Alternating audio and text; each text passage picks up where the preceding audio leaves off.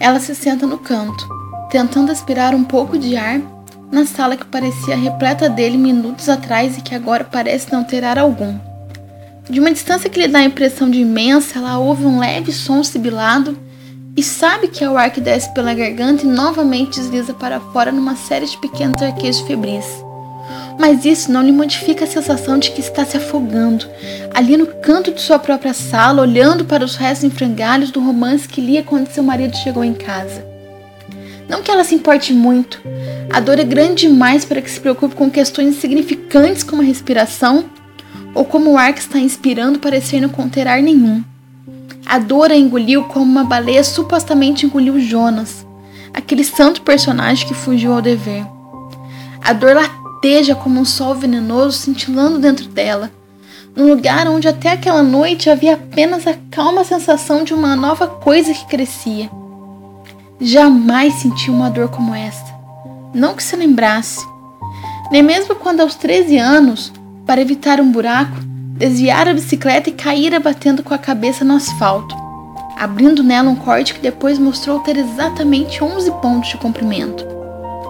Lembrava-se de um prateado solavanco de dor, seguido por uma surpresa escura e estrelada, que na verdade foram um rápido desmaio. Mas aquela dor não tinha sido esta agonia, esta agonia terrível. Sua mão no ventre registra carne que não mais existe como carne, como se um zíper tivesse sido aberto nela e o bebê vivo substituído por uma pedra quente.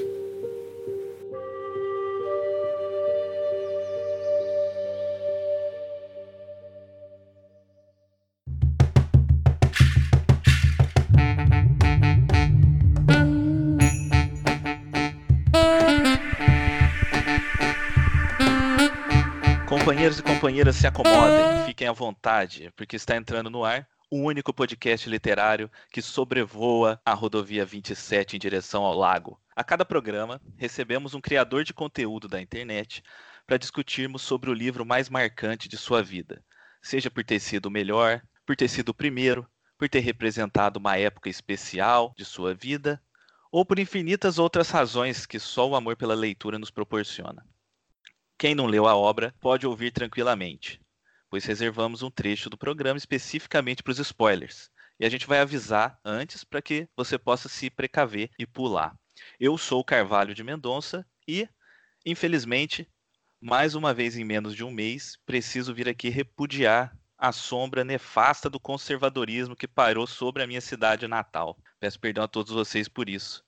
Apesar de não residir mais lá, eu vivi grande parte da minha vida em Pouso Alegre, no sul de Minas Gerais, e ainda tenho grande contato, família. Pouco tempo atrás, eu fiquei sabendo que a faculdade de Direito que me formou iria realizar uma sessão de cinema para os alunos, com a supervisão de professores da casa, transmitindo um documentário revisionista do golpe de 64. Eu me manifestei, fui atacado nas redes sociais, mas no fim das contas soube que o evento foi alterado e etc. Menos mal.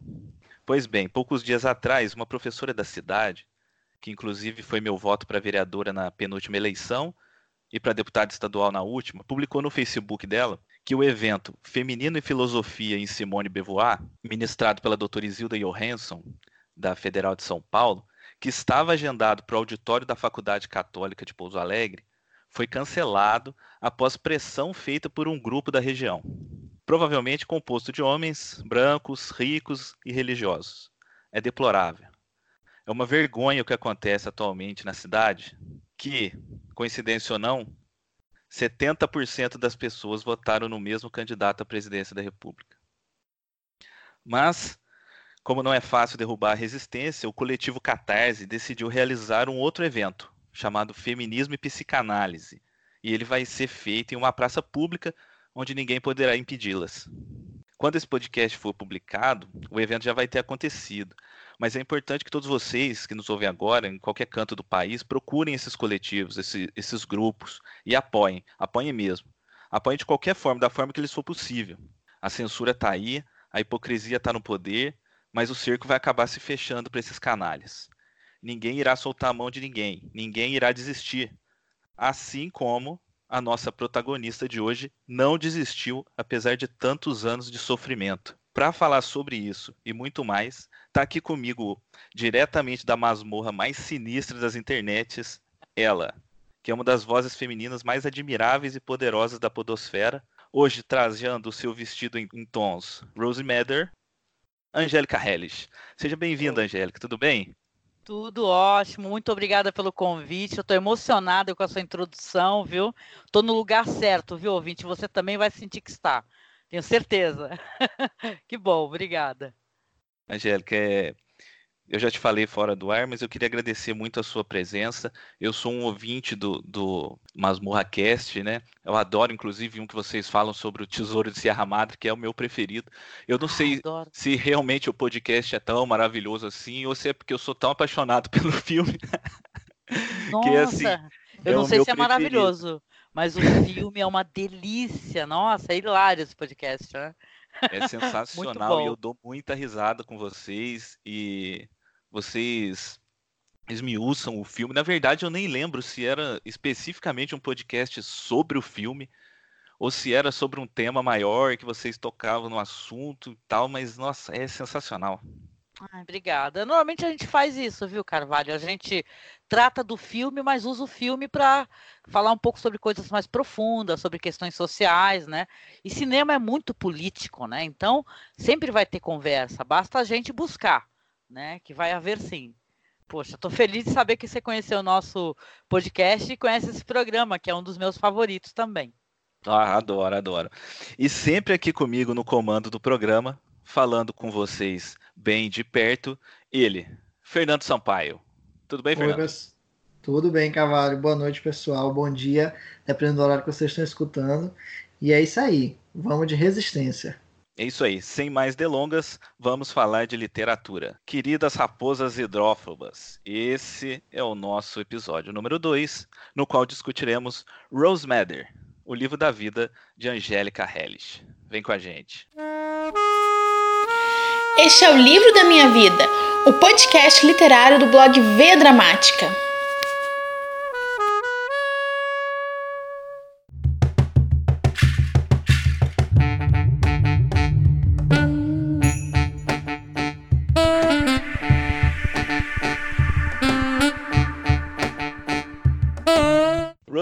é um livro escrito por Stephen King no ano de 1995. De lá para cá, já foi publicado no Brasil por grandes editoras como Objetiva, Suma de Letras, Planeta do Brasil, Planeta de Agostinho, entre outras.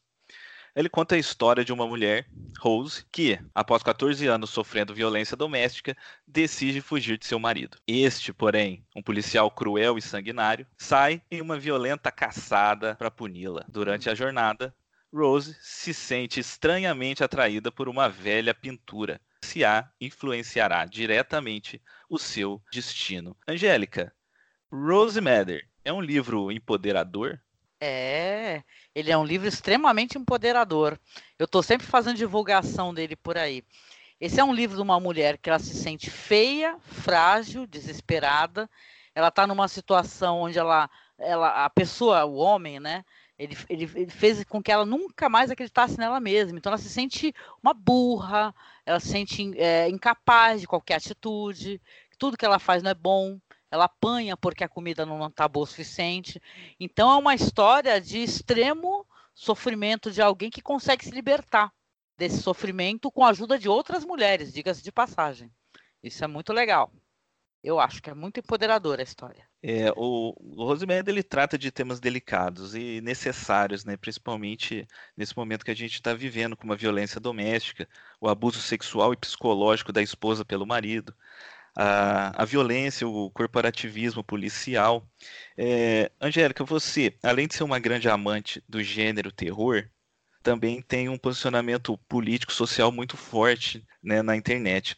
Você acha que o terror atualmente, tanto na literatura quanto no cinema, ele tem dado o espaço devido para que sejam discutidos temas socialmente relevantes ou isso ainda está defasado?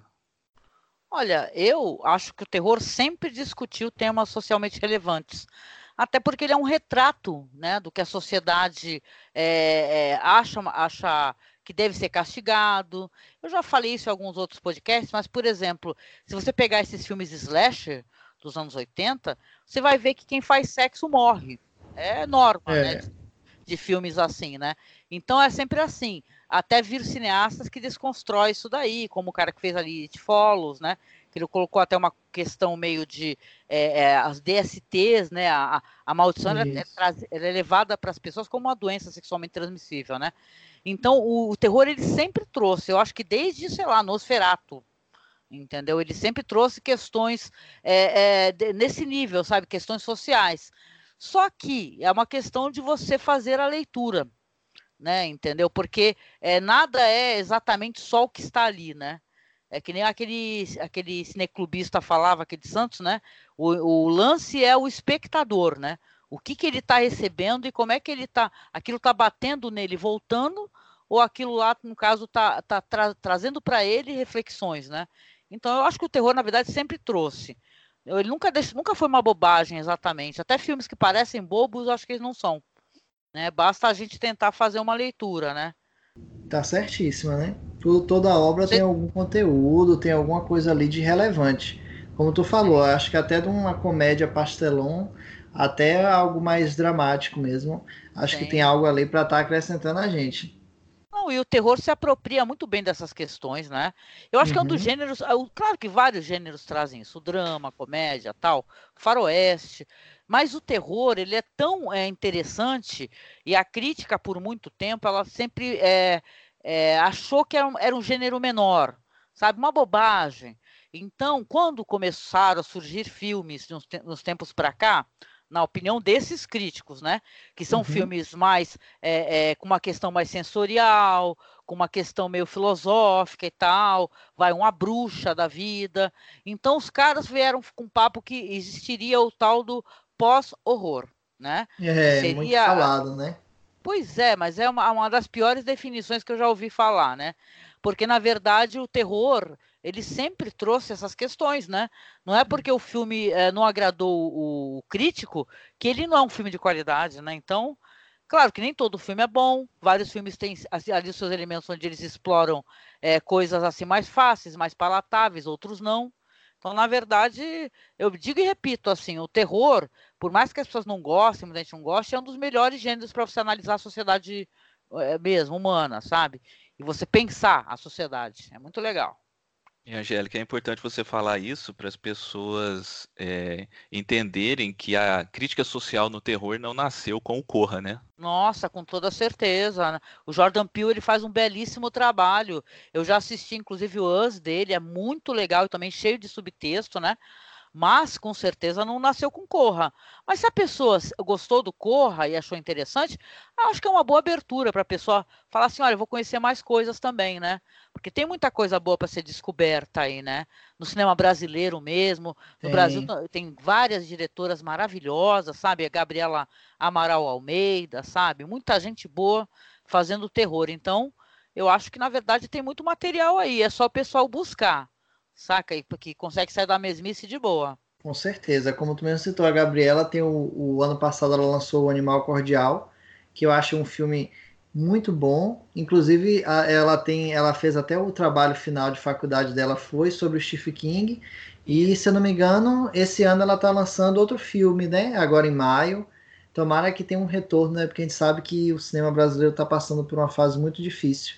Ainda mais como a gente está falando de um cinema de gênero, o terror ainda tem todo esse estigma de não alcançar uma grande parcela da, da bilheteria. É, o pessoal, eles, é, eles ridicularizam muito o cinema brasileiro, né? Normalmente uhum. você consegue ver quem não sabe porra nenhuma de cinema, com perdão do palavrão, é a pessoa que fala Fica que o cinema brasileiro não presta, sabe? Porque presta tanto, cara, tanto, tanto num nível hardcore mesmo. É, entendeu? eu concordo. É que a pessoa tá assistindo contigo o global ali, né? A comédia e tal, que lota as salas de cinema. Mas é, o, o, cinema brasileiro tem uma questão muito problemática de distribuição, porque distribuição gera muita grana, é, tipo assim, gasta-se muita grana, né? Para uhum. distribuir um, bom, um filme nos cinemas. Aí você vai ver as salas, tá tudo com comédias é, meio bobinhas, né? Às vezes, né? Mas é, tem Globo muito Filmes. filme bom, gente. Procurem as diretoras, porque elas, elas são incríveis, tá? Eu sempre falo muito bem das diretoras, né? Porque eu sou feminista. Então, a, a Gabriela Moral Almeida, a outra que a gente comentou sobre ela, que é, eu tô, putz, tô me dando um branco, mas eu sei o nome dela, é a, a do, do lobisomem, boas cara. maneiras. É, qual é o nome dela mesmo? Eu esqueci. que maldade. Maldade. Eu também. Inclusive, ela tem dois filmes, o outro também muito bom. Foi ah, até indicação tua. Lembrei, é a, é a Juliana Rojas e o Marco Dutra. É, é, uma dupla normalmente, né? Mas a própria Juliana Rojas, ela tem é, uns curtas sensacionais. E a, e a Gabriela Moral Almeida, ela tem um lance muito legal nos curtas dela, porque ela fazia curtas, né? Uhum. Então, ela tem um lance da maternidade. Então, você vai ver muitos curtas dela, onde ela está explorando situações de terror dentro da maternidade, sabe? Então, isso é muito, muito interessante que ela faz. São mulheres incríveis mesmo. E tem muita coisa que está tudo no YouTube, ou está no Vimeo. Você consegue acessar.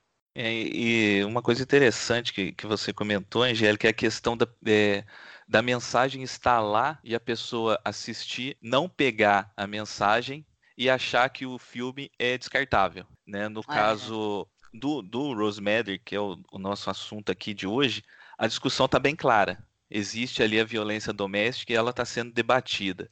No caso, vamos pegar, por exemplo, Babadook, que é hum. um, um filme uhum. recente, né? Ele trata de uma questão, né, que é a depressão pós-parto, e que ele está subentendido. Né? É preciso você cavar um pouco mais, é preciso você assistir é, sem aquele preconceito de que ah, é um filme de monstro e, e, pronto, acabou. E eu acho que muito por isso as pessoas vão assistir o filme de terror, meio que para tomar susto. Ela não suga tudo que ele tem para dar e depois sai falando mal, sai falando que é um filme menor, que é um filme B, que é um filme trash. E, uhum. e a própria crítica faz isso, né? E isso que é inacreditável. É, o cara é crítico, ele deveria ter um pouco mais de responsabilidade, né? O lance é, é tipo o Babadook que você mencionou, ele é um filme que ele tem uma coisa para ser, sabe, uma coisa que parece que é uma análise é psicológica mesmo de um personagem. É para um, é um psicólogo, talvez, assistir, porque você vê tantas camadas, né? É a coisa da depressão pós-parto, é a solidão, é a infelicidade, é aquela de, desconstrução de você, sabe? Você tem que ser a mãe perfeita, você está feliz, o menino é um pentelho, sabe? Você não tem paz, né? Então, é, é assim, cara. É, o, o, cinema tem isso, só que você tem que se abrir, cara. E você só consegue se abrir para o cinema, para a cultura em geral, para a literatura, seja lá o que for, se você é, tentar romper com as amarras do que você, sabe, do que você acha é, o que é convencional, sabe? Eu sempre uhum. achei isso, que o cinema, mas é uma coisa minha, porque eu trato muito de cinema alternativo lá no blog. Então eu sempre achei que filme, ele tem uma coisa legal quando ele também ensina pelo choque. Então a gente já assistiu obras assim que são chocantes assim, no sentido de você falar, nossa, mas esse tema é tão pesado, mas é um tema importante, né, cara? Entendeu? Não dá para você é, fazer análises uma após a outra profundas, não que elas não mereçam, só com cinema de super-herói, né? Ou só não com dá. séries hypadas e tal. Dá para fazer, sim, o audiovisual tá aí para isso. Mas tem tanto material, né? Para que a gente vai ficar só numa coisa, né? Ou só no que é hype? Esse livro mesmo do King é um livro que poucas pessoas falam, cara. Isso sempre me surpreendeu muito. Você vê que agora o James Wan ele vai fazer novamente, né? Aquela história de vampiro, né? Do, do, do King, né? Que já tem já tem o, o, primeiro lá dos anos 80, já tem um segundo que é uma minissérie. Vampiro, né? Isso, e agora o James Wan tá querendo fazer mais uma vez. E caramba, quem é que vai fazer o Rose Mother, cara? Entendeu? Porque ninguém vai falar de Rosemader, caramba, a gente está vivendo uma, uma, eu posso chamar de uma primavera feminista, vamos colocar assim, né? Porque uhum. muita gente está tomando consciência, sabe? Pessoas estão entendendo e apoiando, estão ali desconstruindo as suas visões que foram ali, né? Cimentadas pela sociedade, né? Do que se podia, que, o que uma mulher podia ou não podia fazer, né? Então é, é, tão legal isso daí, mulheres se descobrindo feministas e apoiando. E caramba, por que diabos ninguém trata de Rosemader? Entendeu? Por quê, cara? Porque o King tem personagens interessantes, tem personagens malucas, mas caraca, é, ele tem uma personagem que ela conseguiu sair de uma situação absurda de violência. Entendeu? E foi apenas uma gota de sangue. Né, que trouxe todo esse negócio aí, né? Depois de 14 uhum. anos de violência, aquela gota de sangue, né, que ficou, ficou encarando a personagem no travesseiro, foi o que deu o estopim, né? Falar assim, chega, agora vai. Entendeu? Então isso é muito legal, pô. Ela se salvou, cara. Depois ela precisou de ajuda, mas ela começou se salvando. Isso é muito foda, né? Eu acho, pelo menos. Com certeza, é o ponto inicial da, da reviravolta da vida dela, né? Que ela tem um uhum. impulso de sair de casa, quando ela analisa que aquela seria só mais uma gota de sangue, mas poderia ser algo muito maior. Eu acho muito. É, é, uma, é uma metáfora pequena, mas muito bem aplicada ali no, no início do livro, né? eu... se, se, eu não me engano, uh, acho que tem mais de 10 anos que se fala de uma adaptação de, de Rosemary né, para o cinema, com o roteiro da Naomi Sheridan. Mas parece é. que eu, eu andei pesquisando e as, as últimas notícias são de 2011, né? Parece que o projeto foi totalmente engavetado. Né? No caso, Angélica, eu sei que você gosta muito do King e gosta também de várias adaptações né, dele para o cinema. É, no caso, como que você se relaciona com isso? Você prefere sempre ler o livro antes de ver o filme? Você não se preocupa com isso? Você tem ciúme dos livros que você gosta? Como é que é?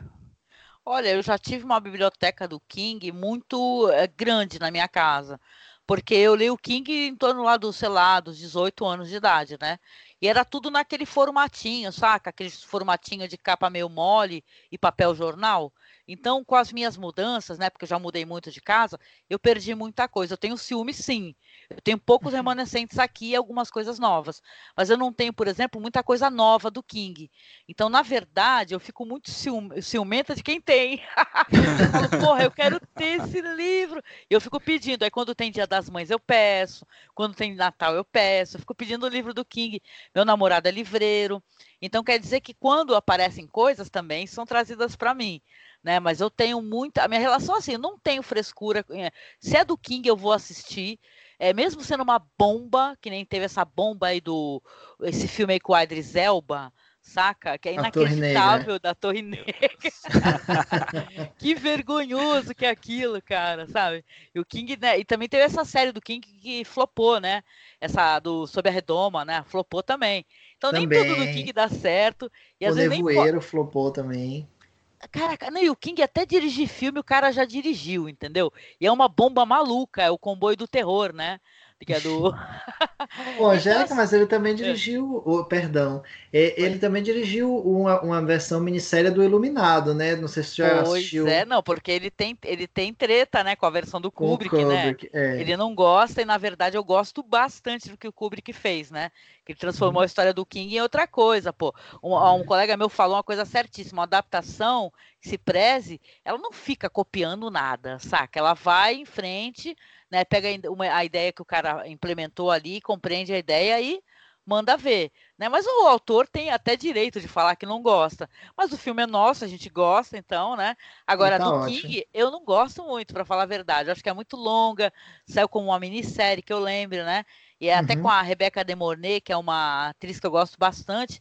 Mas, cara, não dá. Realmente é uma adaptação muito lenta e tal. Acho que o Kubrick, ele sintetizou muito bem as ideias que o, que o King teria, né? Que o King gostaria de um final feliz, né?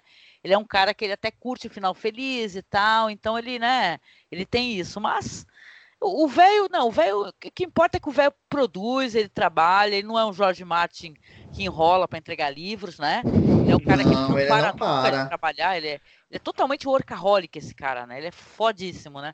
Então eu sei que eu tenho muita coisa para ler ainda para frente isso me deixa muito feliz, meu amigo. Mas eu sou do tipo que eu, mesmo se eu não tiver lido o livro, eu assisto. Depois eu providencio o livro, nem que seja um PDF, para eu poder assistir, para eu poder não ler. Fica né? na vontade, não. Não fico, nossa, não fico, não. Trazendo um pouco até sobre a questão do Stephen King, eu queria, assim, te perguntar sobre essa visão, assim, tu acha que ele, como um autor homem, é, tu acha que ele é, soube fazer bem essa visão da, da Rose como uma pessoa que passou e, e, também se libertou, entre aspas, né? Se libertou sim do relacionamento abusivo, ou tu acha que ele ficou ali muito preso nessa visão masculina da, da, da situação? Olha, eu acho que ele representou muito bem, porque você tem a perspectiva do personagem, né? Que é o marido, que é um cara totalmente louco, insano, cruel, né? E a é. dela, né, ela vai ganhando força, e isso é muito, muito aos poucos, sabe? Eu lembro, não sei se, se é um spoiler, eu acho que não é, né, porque não entrega a trama, quando ela consegue fugir da cidade, ela vai perguntar para as pessoas onde fica o endereço que dão para ela, né? Que é das uhum. filhas e irmãs. E ela, todas as pessoas, ela tem essa impressão. Você vê que é a perspectiva dela. As pessoas a, a, a odeiam, a tratam mal, saca? A cidade toda parece ser uma cidade assustadora. Mas para quem viveu numa prisão né, por 14 anos, essa prisão é a sua casa, o seu casamento, onde você sabe que seu marido vai chegar e ele vai te bater por qualquer motivo, ele vai inventar um motivo para te bater, né? Então todo mundo parece mal. E depois ela mesma vai redescobrindo a cidade e você tem outra perspectiva dela, sabe? Então isso é muito maneiro, né? Então eu acho é. que é isso que me deixa muito espantada, porque eu já li muita coisa do King. E ele tem personagens legais. Eu gosto muito daquela outra também, acho que é Eclipse. Eclipse. Total. Eclipse Total, né? Que eu tenho até hoje uma dúvida na minha cabeça, ninguém me esclareceu isso aí, eu não tenho mais esse livro. Que para mim a personagem é negra, que eu lembre. E colocaram a, a, aquela atriz do, do Misery. Ah, isso, que é a. Kate a, Bates. A, a Kate Bates, né? Então, para mim, na minha cabeça, mas como eu li fazem muitos anos, para mim o Eclipse Total, a personagem é uma mulher negra porque ela é uma mulher negra que apanha e tal, mas no filme tem uma mulher branca. Eu falei até para minhas amigas na época, e ninguém foi capaz de me esclarecer. Falar, gente, mas trocaram a, a raça da, da, protagonista porque tinha uma função dentro da trama. Então, eu acho que as, as, personagens femininas que ele coloca são muito legais. Tem aquela uhum. lá que ela fica presa lá na, na cama, que virou filme da Netflix. O jogo né, perigoso. Que, eu jogo também perigoso, acho muito bom esse. é muito legal, que tem uma lance, esses dois livros, tanto o Eclipse. Tem Total, a Eclipse fazem tem um, um, um, eles são interligados, né? Tanto são a que é elas é a veem... respeito da infância, né? Ou... Não, elas veem uma a outra. A certo momento, elas veem uma a outra. Saca? Isso é muito surpreendente. Eu lembro que esses livros aqui no Brasil, como tudo no, no Brasil, né, para sair uma confusão, eles não saíram na ordem correta. Então quer dizer que só anos depois que o pessoal pôde ter essa outra história, que na verdade elas sairiam é, uma após a outra, porque elas estão interligadas. Então, o King, eu sempre achei ele assim. Claro que não é o único autor que eu gosto nessa vida, eu gosto de muita coisa, mas eu sempre achei ele muito é, legal enquanto autor, porque ele sabe contar uma boa história. Quando saiu aquela história lá do do cara lá que tá na, no corredor da morte. Eu tô, tô assim hoje que eu não tô lembrando o título A espera de um milagre. A espera de um milagre. Tô, tô cansado, então fico viajando, né? Mas assim, o, Na Espera do Milagre é um livro que, que foi assim, não, foi, não saiu um livro apenas, saíram vários livretos. Né, uhum. Entendeu? Então tinha uma mensagem final do autor, tinha um, um, um gancho no final, tinha alguma recordando-se como é que era a história. Depois, quando no Brasil sai um livro apenas, não sai no formato que o cara estava é, produzindo, porque ele tinha um motivo para isso, aí se perde. Né, isso perde daí. o impacto da história. Perde o impacto da história, o jeito dele contar. Então, acho ele um grande contador de histórias. Ele acerta sempre? Não. Tem livros dele que eu não gosto, entendeu? Saca? Tem livros dele de sci-fi, tem um bem maluco, né? Aquele lá, o. O Apanhador dos Sonhos. Apanhador de Sonhos, que ele é inacreditavelmente ruim esse livro. esse, esse eu não encarei. Cara, esse filme ele é horroroso saca? É tipo assim, é grotesco o negócio, é ultrajante, é um assiste, adoro essas palavras. Assim, mas é muito. Assim, tu perdoa, porque o cara já te entregou livros tão legais, histórias tão surpreendentes, o cara é fã de coisas tão interessantes. Né? Então, saca, vale a pena, ele tem uma bagagem tão boa o autor assim, e quando ele falou da mulher, né, de uma mulher que se liberta, é quase que sozinha, né? Isso aí depois vai para uma questão até meio mitológica, né? E tal, você falou da, da raposa com hidrofobia, né? Isso tem um, uma coisa com ela mesmo, né? A loucura, né? Que, que o próprio personagem no qual ela vai se, se inspirar, vamos colocar assim, né, para poder lidar com a vida depois, isso é muito interessante, né? É você ter que, é, na verdade, quando tu se liberta de alguma uma questão de uma violência tão forte e tu é obrigado a praticar uma violência também horrível para poder se libertar, isso também te enlouquece. Né? E tu vai ter que lutar contra você o tempo todo para que você não haja né, de maneira é, exagerada em relação às pessoas com violência, com agressividade, né? E tal, né? É, é terrível isso daí, né? Quando é você se liberta da violência, você vira um monstro também, né? É interessante a gente analisar a jornada de humanidade dos dois personagens, né? Tanto da, da Rose quanto do, do Norman. Elas são completamente opostas, né? No começo do livro, a Rose é quase que um objeto dentro da própria casa dela, né? Ela está sempre ali só para satisfazer os desejos do marido, uhum. tanto sexuais, quanto alimentares, quanto a violência, né? Na hora que ele quer bater nela sem nenhum motivo, ela tá lá para ser a vítima dele. Depois, quando ela foge, aos poucos ela vai conhecendo a liberdade, ela vai conhecendo o mundo, ela conhece a amizade, ela conhece o amor, ela conhece os desejos sexuais e ela ela vai se tornando cada vez mais humana, né? E o que acontece com o Norman é totalmente o contrário, porque ele é um cara que ele começa com aquela masculinidade tóxica dele no, no, no limite, né? Ele é o senhor de si, ele é livre para fazer tudo o que ele quer, tanto dentro de casa quanto na rua, porque ele é o agente da autoridade, né? Ele ele tem todo o poder, ele faz o que ele quer. E só que aí, com o passar do tempo, depois que ele sai da cidade vai atrás dela, aos poucos ele vai se desumanizando cada vez mais. Ele vai se animalizando, ele vai se tornando quase uma besta, né?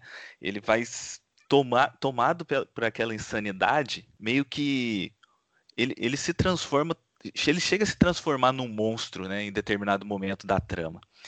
O Stephen King, até pelo teor das suas obras, ele é um cara que ele cria grandes vilões, né? Mas se a gente fizer um, um exercício aqui agora com o Norman, se a gente tirar aquela parte sobrenatural que tem a partir de determinado momento da história, vocês acham que dos, dos vilões humanos, entre aspas, né, de carne e osso do King, ele é um dos mais cruéis ou o mais cruel? Pois é, tô pensando aqui, viu? Seria um dos mais cruéis. Eu, eu, sabe por que, que eu acho que talvez ele seja um dos mais cruéis? Caraca, porque ele pode ser teu vizinho. É, é isso que é foda. É sabe, o, a crueldade nisso tudo, no Norma, é que ele pode ser o teu vizinho e você não escutou a tua vizinha chorar, a, a, ou então se você escutou alguma coisa, você não foi acudir você não foi meter a colher. Então, Norman, ele, é um, ele pode ter quantos Normans aqui na minha rua? Eu, é assustador isso daí. Ele tem vilão, vilões realmente maravilhosos, mas, caraca, o Norman, ele é muito real, cara, ele é muito atual. Ele é assustador, cara. Eu queria muito ter um quadro desse na minha casa para me proteger. É, é, eu pensei aqui um pouco sobre vilões humanos dele. Eu acho assim que tem a Anne, a, a Anne que é Anne White, né? Que é do Misery, que foi até citado anteriormente. Nossa, mas eu acho ela, é, mas eu acho ela ali muito contida. Você vê ela mora em um, um local recluso. Ela, ela leva aquela vida dela ali somente naquele local. E o, e o Norman não, como vocês falaram, ele está ali mais na sociedade. Então ele é uma pessoa que está entre ele tá, ele é um policial, né? Ele pode além, como a gente até percebeu em algumas partes do livro, ele não só agredia, ele não só violentava a própria esposa, né? Existem outros casos que ele abusa de poder, ele tem outros rompantes de violência durante o próprio trabalho dele. Então, eu acho que isso ele torna... tem tendência a ser até um canibal, né? Isso. O, o, livro deixa claro isso daí, que ele morde as pessoas, ele, ele morde, né? Como se fosse um bicho. É, que até me lembrou um pouco é, o, algumas cenas né, do Silêncio dos Inocentes, que o Hannibal Lecter várias vezes tem, essa, tem essas cenas assim, né? Que ele morde literalmente alguém, a, as pessoas. Sim, e o problema não... dele não, não é só com mulher, não é só com a mulher dele, né? Ele é homofóbico, ele é racista, ele é sociopata, ele meio que tirando os homens brancos, né? Que principalmente os que trabalham junto com ele, todo mundo tá abaixo dele, né? É, ninguém presta pro Norma, ninguém né? Presta, ninguém é perfeito o suficiente, né? Tá todo mundo invadindo o país ou querendo prejudicar ele, né? Ele é um cara, inclusive, paranoico, né? Ele acha que todos querem prejudicá-lo, né? Quando ele comete os excessos policiais dele e, e, e quebra as pessoas até quase matar, e se ele for envolvido em alguma né, investigação sobre isso, as pessoas estão querendo prejudicar ele, coitadinho dele.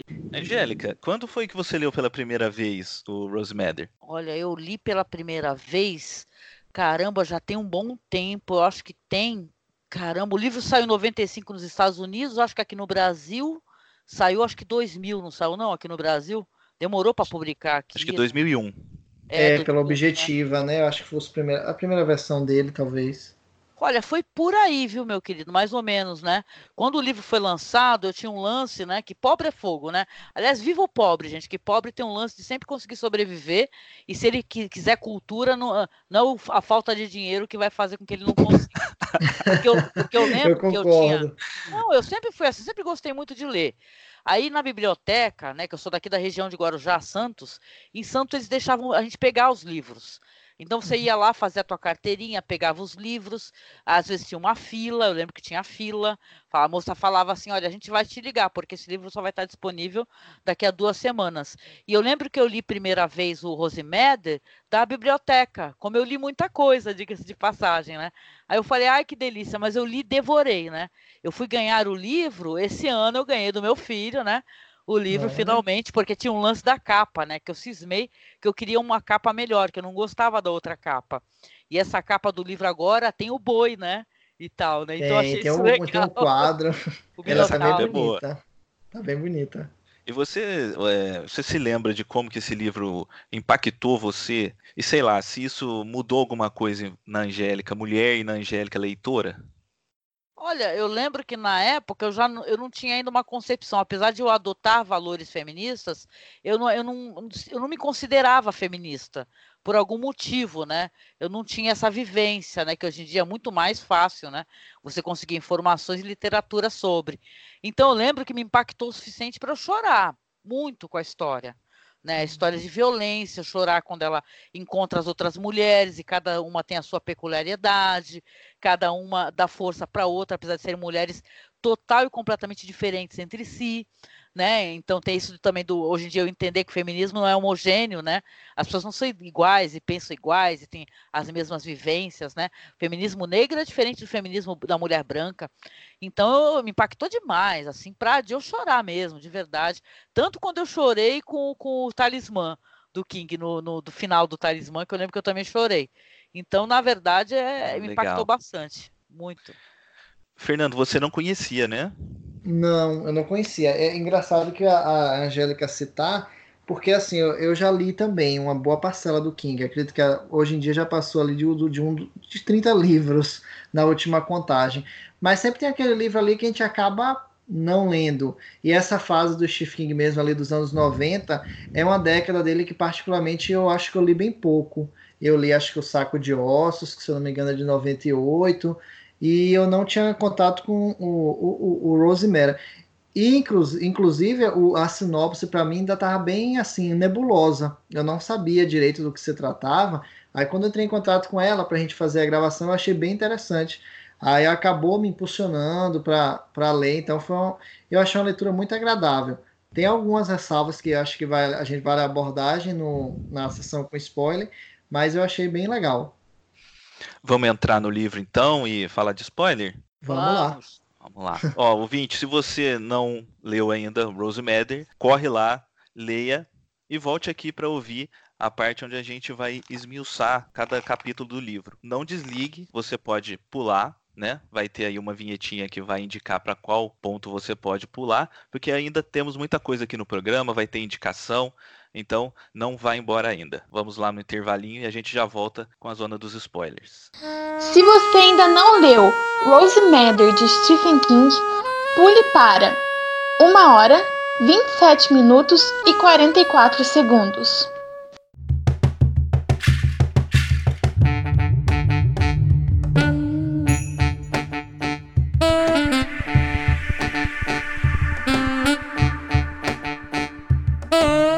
Pessoal, a Rose, ela é atiçada por uma mancha, uma pequena mancha de sangue no travesseiro. O livro ele começa, acho que é logo no prólogo, né? Que ele quando fala do aborto, uhum, que é, é terrível, que capítulo horroroso, né, gente? É, eles até colocam aqui, eu li, tava olhando uma resenha como aborto espontâneo, só que não é, gente. Ela apanhou Esponta. até abortado o cara, entendeu?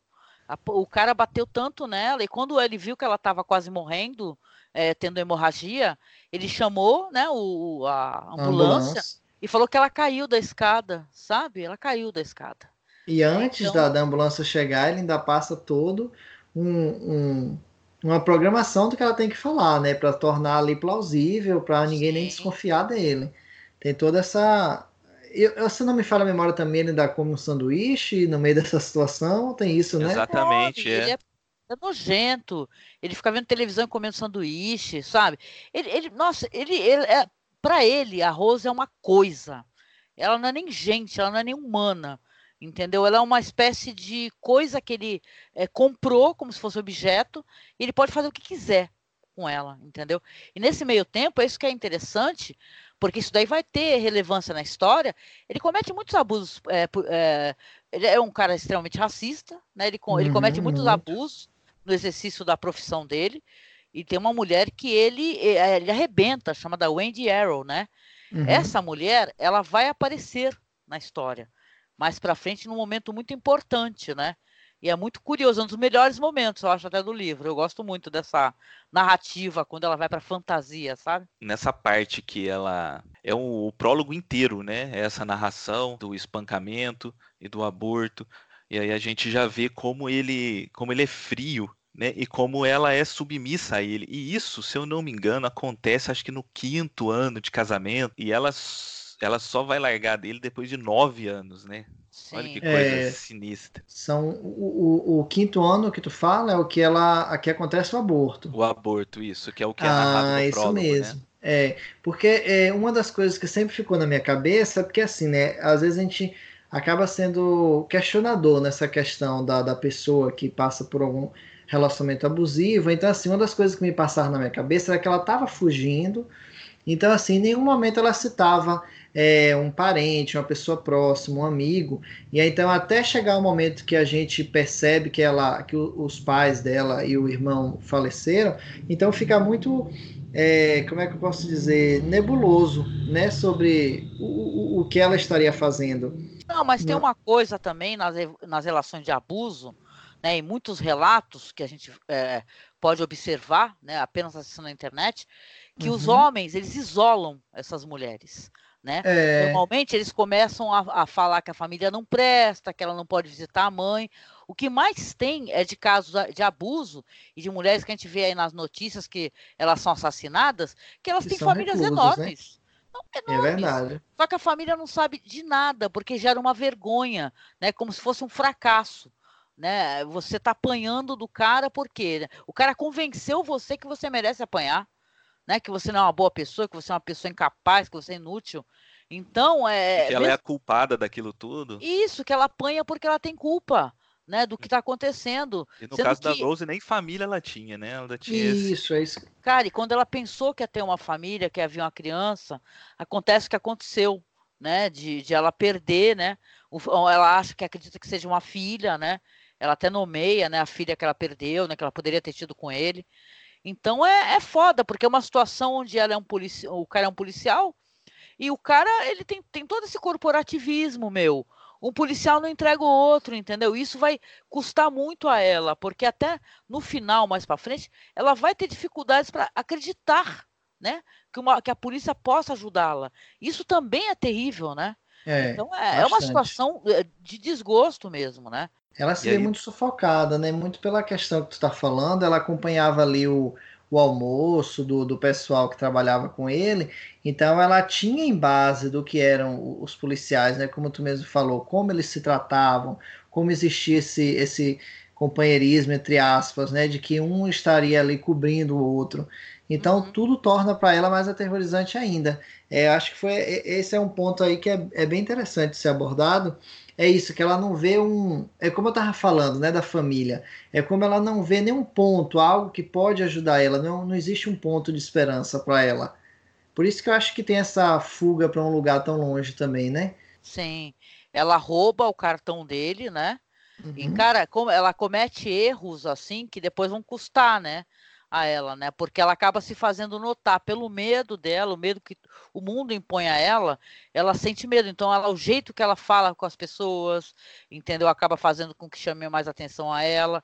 Ela rouba o cartão, ela para sair da própria rua dela, quando ela está saindo da casa, ela acha que está todo mundo regulando ela, né? É, tipo, ela, ela, ela tem visões de que o Norman está chegando devagarinho de carro por trás dela. Gente, você, eu me sinto na pele dessa personagem, porque é terrível. É. Né? Ela tá só saindo. Então ela podia estar tá indo, sei lá, no mercado, mas não. Ela tá fugindo e ela acha que todo mundo sabe, né? Que ela tá é. tá fugindo. É terrível. E é tão bem escrito que é, como tu falou, na, na situação em que ela tá fugindo dele, ela vê um carro que tem um modelo totalmente diferente do Norman. E mesmo assim ela dá a, a a mente dela perturba ela a ponto de fazer ela acreditar que era o carro dele, né? Vocês lembram dessa parte? É, sim. Sim, ela e Angélica, pela própria mente. Oi. Você falou sobre os erros que ela cometeu, né? No caso, ela na rodoviária, ela joga o cartão de crédito dele no lixo, né? E é, e é isso que vai acabar é, levando ele até ela, né? É, depois, ao, quando ela chega na cidade que ela foi embora, ela vai pedir ajuda justo pro cara que tá na rodoviária oferecendo ajuda. É, em nenhum é. momento passou pela cabeça dela que se caso o marido dela chegasse ali, ia ser o primeiro cara que ele ia, ele ia é pegar. Verdade. Mas caramba, ele é um personagem fundamental, né? Esse, esse cara, né? E, bom, eu, eu, é o Peter Slovic, né? Que é um, uhum. um descendente de polonês, né? Ele é o. Olha, eu não sei, não sei, se foi por sorte, se é o destino, porque parece que as coisas tinham que acontecer como elas aconteceram de certa maneira, porque é ele que vai indicar a, as filhas e irmãs para ela, né? Que ela vai para essa cidadezinha lá no, no, meio oeste, escolhe de maneira totalmente aleatória a cidade, chega lá é, desorientada, com medo, com fome, e ela vê que esse tem essa pessoa lá que é do balcão de informações, né? Mas calha que esse cara, o Peter Slovic, ele é, é o ex-marido da, da, dirigente dessa casa aí de, de uma, é uma espécie de abrigo, né, para as mulheres que sofreram violência. E ele, ele é ex-marido da diretora do abrigo, a Ana Stevenson, né? O nome dela é Stevenson. Eu não lembro ele... sobre o nome, mas é Ana. Acho que é, é alguma coisa assim. É. E é bem bizarro, cara, porque ela pega e ela vai, tipo, errar o ponto de ônibus para ir pro lugar, vai andar trocentos quarteirões. Você vê que ela tá muito desorientada, cara. Ela olha, cara, olha o que, que um ser humano pode fazer ao outro, cara. Olha o desespero dessa mulher, né? Entendeu? Ela, ela não consegue nem chegar no local direito, entendeu? E, saca, é, é muito enternecedor, assim, quando você vê que ela é bem recebida e ela nem demora para entender que está sendo bem, bem recebida. Quando ela chega lá, né? Tem isso, ela fica chorando e se desculpando. E, cara, é, quando, é por isso que eu tenho, dá muito ódio desses caras que destroem, sabe? A, o emocional de uma mulher, porque eles fazem isso com a pessoa. A pessoa não, não se gosta de um jeito que ela começa qualquer frase pedindo desculpa, né? Tudo, é. ó, desculpa, poxa, eu vim pra cá, desculpa, mas caramba, eu, eu sei que eu vou dar trabalho, pô, perdão. Cara, elas estão ali para isso, né? Entendeu? E é, e é, muito triste, e é muito foda também, né? Porque isso vai mudar, é. como você mencionou. E a gente, a gente que está acostumado a ler suspense, a ler terror, eu, eu também fiquei impressionado com a recepção que ela teve. Porque eu estava esperando que a qualquer momento uma daquelas meninas ali ia trair ela. essa foi. Ah, é? Essa foi. Eu, a todo momento, eu falei, não, tá. tá mas, essa... mas por que, que tu teve essa percepção?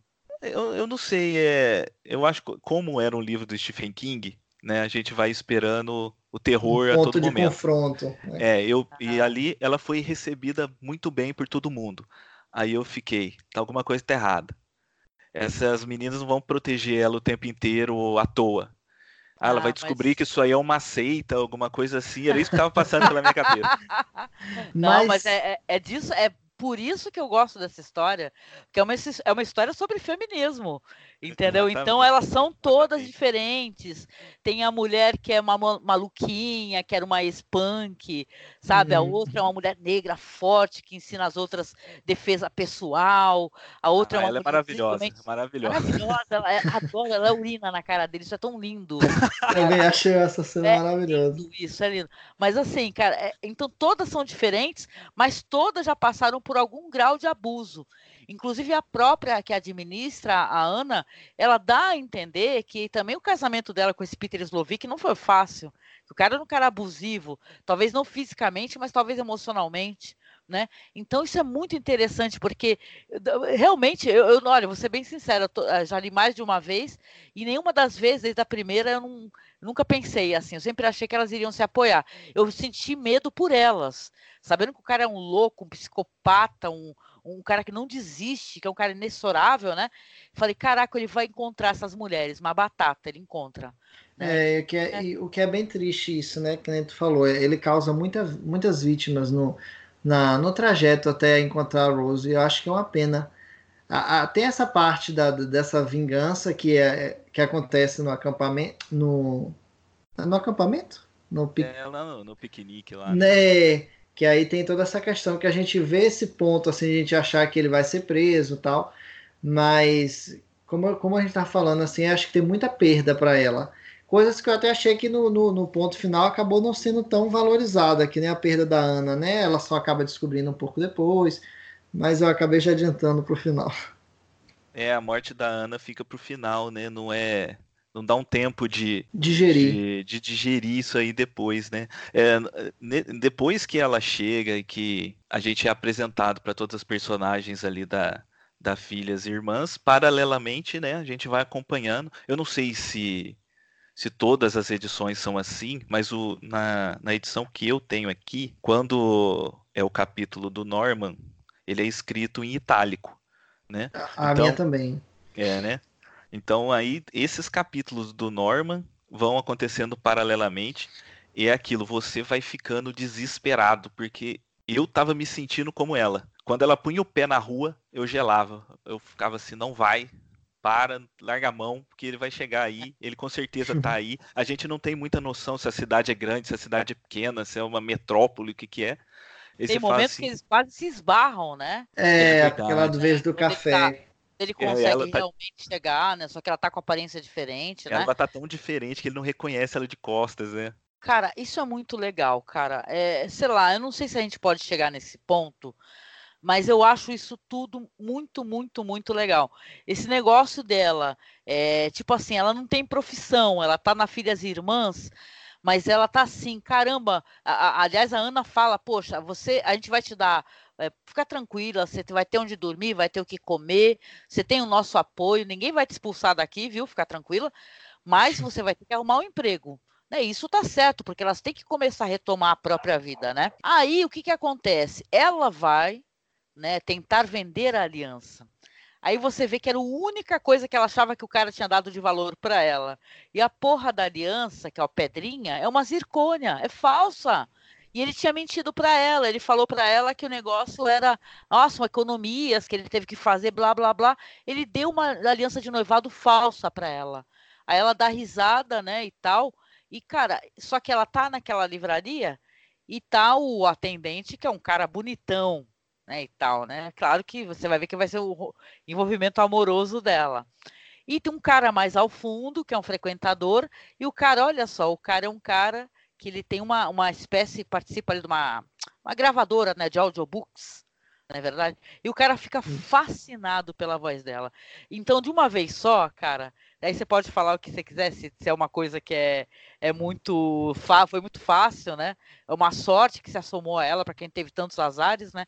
Ela vai descobrir um amor, que o cara vai ser uma pessoa que vai se interessar por ela, o cara que é o filho do antiquário, na verdade, que é o do, do antiquário, e o, o outro vai arrumar um emprego, porque ela tem uma voz tão bonita, e ela fala é, bem também as palavras, claro que vai ter um certo treinamento, então ela vai conseguir um trabalho. Então a vida dela vai começando a se alterar. As mulheres da Filhas Irmãs, claro que isso daí tem uma fase, né? Primeiro que ela vai trabalhar como. É, é, trabalhar no hotel, limpando. Sim, como, ca não... como camareira. Camareira. Camareira, obrigada, é camareira, isso. né? E ela não conseguia, porque o cara ele fez tantos danos ao corpo dela, e ele socava os rins dela, né? Porque o cara ele sabia bater nela, para não ficar aparecendo muitas marcas. Então ela já não tinha condições de se abaixar, ela sentia muitas dores. Então esse trabalho mais braçal para ela de fazer de trocar lençóis e tudo, era uma coisa muito dolorosa. Então ela teve ali um primeiro emprego, mas teve um segundo emprego onde a vida dela acabou deslanchando. Então, o, o, lance do quadro, porque é nesse antiquário né, que ela fica fascinada. Eu fiquei por muitos anos querendo ter um quadro assim, sinceramente, porque não, não é nem, é, é, fora o aspecto, né? Porque me parece uma, uma, uma arte muito curiosa, interessante, já que ela é, é, é tão passível de várias interpretações, não é? Tem o lance ao fundo e tal, aquela aquela espécie de coliseu ao fundo, né, e tal, meio, rochas caídas, é a mulher né, de costas, né, com as tranças ao vento e o braço levantado, olhando para algo, é, é, é, muito interessante, porque esse lance do quadro ele é muito misterioso e muito legal, sabe? Eu sempre gostei dessa quebra, isso daí no cinema também acontece, em cinema, em filmes, que o cara sai da tela de projeção e ele vem para ti, né? Em filme de terror, né? Já vi uhum. isso.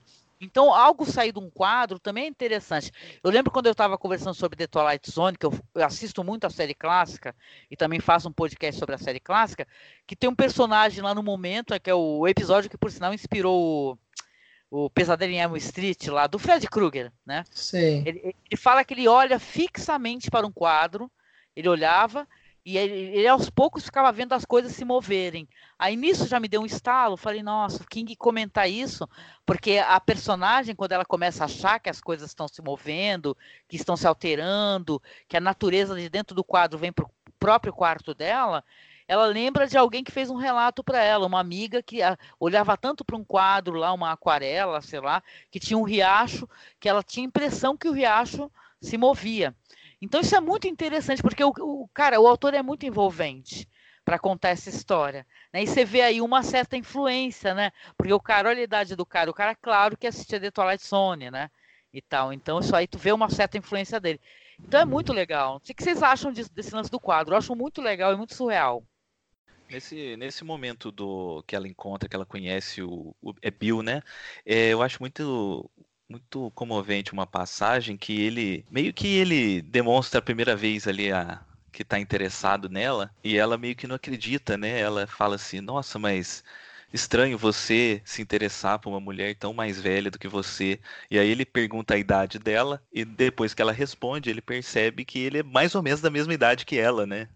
Só que ela, ela passou ali por 14 anos tão sofridos, tão violentos, tão sinistros, que para ela, ela já é uma, uma pessoa que já viveu, uma idosa que já acabou, que a vida dela era aquilo ali e pronto. E um cara ali, um cara novo, jovem, com a vida inteira pela frente, é, tava, tava dando atenção para ela. Ela não vê que com a idade dela, ela também tinha uma vida toda pela frente. Sim. E, e isso depois ela vai perceber isso com o próprio Bill, né?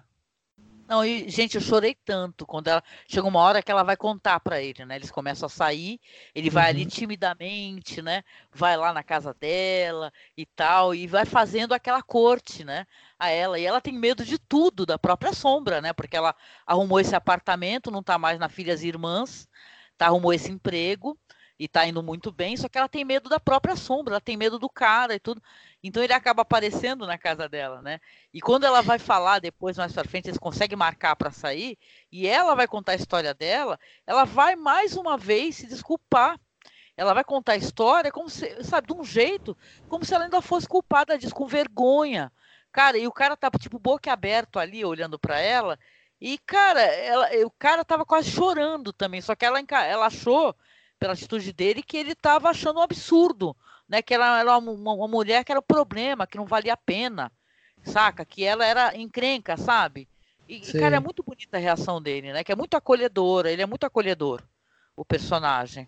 Sim, o tempo todo ele sempre tenta deixar ela segura, sempre tenta o mais possível tá conversando, tá se aproximando dela. Eu acho interessante assim, porque no primeiro jantar deles, ela especifica que ela tem alguns problemas e ele, em nenhum momento, ele ultrapassa a barreira, né? Mesmo percebendo que ela tá ficando à vontade às vezes, mas sempre ele fica ali. E nesse ponto aí que tu tá falando, que acho que é uma vez que eles vão no parque, se não me falha a memória, aí é o momento que ela tanto precisa desabafar para ele, quanto é o momento que ele aparenta estar tá ali mais próximo dela. É, então eu acho que ele o tempo todo sempre cresce no livro. Ele está ali, a, a, a, passagem dele está sempre ali com, com o desenvolvimento dela, com a libertação dela, né? Sim, com certeza. Ele é um personagem que eu. Engraçado, né? Eu gosto muito desse personagem, né? E, e, eu sinto um pouco de pena, né, de tudo que aconteceu com ela, né, porque isso vai refletir depois até no comportamento dela com ele, né, futuramente, né, os rompantes que ela tem, né, que ela vai é. ser uma é. pessoa que vai ter que lidar com ódio, né? Como se fosse uma raposa hidrofóbica, né? A loucura tá ali se avizinhando sempre dela, né? Mas eu estou me antecipando um pouquinho, né? Mas ele, eu, eu acho esse personagem adorável, ele é muito acolhedor. As pessoas que ela, por sorte também, né, que ela vai trabalhar, são pessoas compreensivas, né, e tal. Então, sabe que ela não tem prática, mas ela não é legal, né? Eu acho, acho muito foda isso no, no romance, né, no livro, quando, quando você descobre que a personagem tem uma voz linda. Aí eu fico tentando imaginar como é que é a voz dela, sabe? Eu penso naquelas vozes impostadas, maravilhosas, né? Então, cara, é, é, sei lá, é muito legal. E ela vai redescobrindo a própria autoestima. Então ela vai mudar a aparência do cabelo dela. E, é, tipo assim, não sei se é proposital, se é influência do quadro, mas ela pinta da mesma cor, né? E começa a usar com o mesmo estilo que a mulher do quadro também, o cabelo loiro trançado. Então ela fica muito mais jovem, tal, a autoestima dela começa a aproveitar a cidade, poder tomar, sei lá, tomar um café e comer um pedacinho de torta, né? Então isso é muito legal que você vê na, na, pela perspectiva dela que a cidade não é mais uma cidade assustadora, que ela está recebendo acolhimento, se sentindo mais, né? Tem mais é, garantia, né? Mesmo com medo ali de, do traste, né? A qualquer momento aparecer, ela ela está conseguindo viver, né? Ela está ali vivendo a vida. É verdade, essa questão de mudar o cabelo acaba ajudando ela na naquela parte do café que ele não reconhece ela muito pelo cabelo dela, né? Porque ele vê ela de costas e ela tá. Não sei se ela tá com tranças, né? Ela tá com o É, cabelo. ele ainda fala que a mulher é mó bonita, com mó bundão, né? Eu lembro que ele, É. ele é um cara desses aí escrotão, né? Assim, ah, e tal, não sei o quê. Só que Ele por sorte ela não vira pra olhar nem nada. É, se eu não me engano, ele até fala isso, né? Ele fala assim: Ah, a Rose nunca teria um cabelo desse, se vestiria dessa corpão, né? forma. Pois é. Olha o idiota, não sabia nem o que era em casa. O melhor, É o clássico, né? o melhor detetive dos Estados Unidos era um manézão. Aí, no caso, ela leva o quadro, esse quadro para casa, coloca na parede. E ela começa a ter uns sonhos esquisitos, né? Uns pesadelos. Começa a encontrar uns grilos mortos pelo quarto, né? E aí ela começa a desconfiar que o quadro está mudando a imagem, né? Que o quadro está ampliando, que ela consegue, cada dia que ela olha, ela tá vendo mais mais coisas, mais pro lado, né? Aparece um pônei que não tava ali, ou ela acha que a que a mulher do quadro virou um pouco, tava olhando para um lado, tava olhando para o outro, até que um dia ela entra do quadro, né? Se eu não me engano, capítulo do Templo do Touro, né? Isso. É, ela começa a escutar uns trovões, né? Ela é bem interessante, porque ela tá no quarto dela, na caminha dela, dormindo, e escuta trovões, trovões e folhas no quarto. Né? Putz, isso, isso daria um filme maravilhoso, gente. Aí folhas no quarto, e ela vai olhar e ver que o quadro se ampliou, né? A- a- o espaço tá bem maior, virou uma espécie de um portal, né? E, e ela olha para fora e vê que, caramba, não tem uma gota de chuva, né? Então é muito legal essa travessia dela, porque ela acredita que ela tá sonhando, né? Ela fala, ah, tô sonhando, vamos ver o que, que vai dar isso daí, né? Tá interessante. E ela vai. E ela E vai. depois que ela volta, ela volta com o bracelete, né? Que é aí É, que ela percebe que ela que não foi sonho. O bracelete e a, as- as- eh, como é que é? É, a semente, se eu não me engano, né? Essa travessia ela é muito é, interessante e ela é muito surreal, né? Eu gosto muito, pelo jeito eu acho que o Fernando não gostou. Mas eu Não, acho- Mas o que, que rolou? O que, que tu achou é, desinteressante nessa Não. questão da, do, do quadro e depois do, do touro e tal? Ó, então, essa, essa primeira parte que ela passa, eu acho muito interessante, porque é, tanto tem, tem alguns elementos na, do outro lado do quadro que eu acho bem bacana, que é, por exemplo, aquela água que, de certa forma, para ela pode soar tentadora, que é, apagaria toda a memória dela. Toda, toda aquela questão de que ela está indo em busca de um bebê que está perdido para estar trazendo para outro lugar, que eu acho que também traz uma certa analogia com o bebê que ela perdeu no aborto.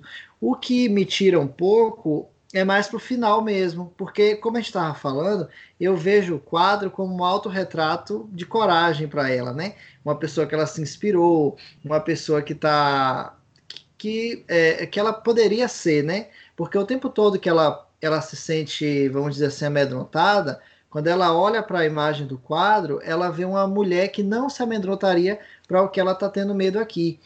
Então, nesse ponto, eu acho muito bom. Eu acho essa primeira passagem dela bem bacana.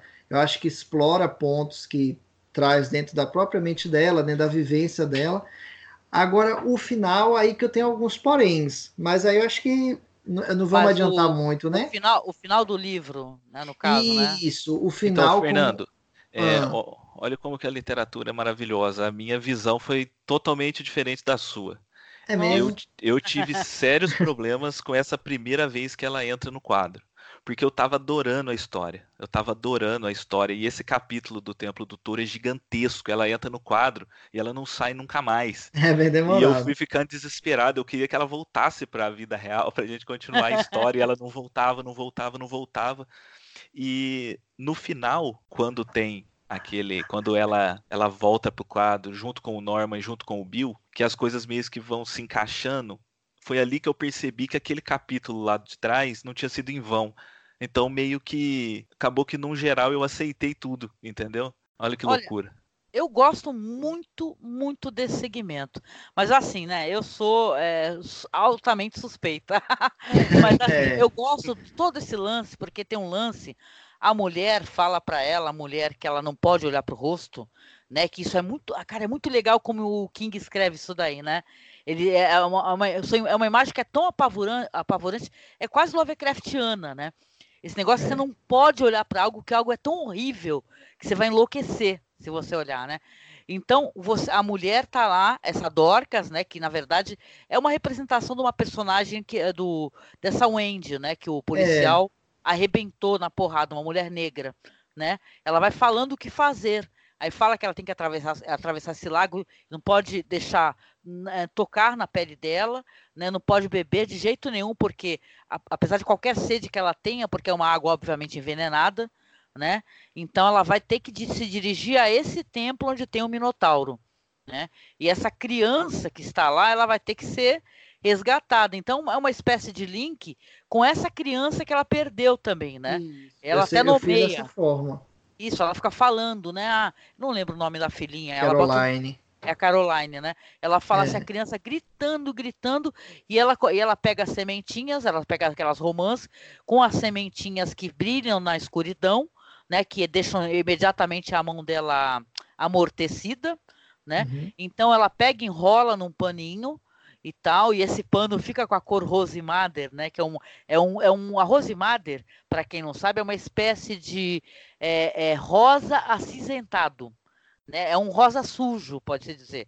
É algo do jeito, do gênero, mais ou menos. Que eu, na minha cabeça, sempre pensei nessa cor assim, né?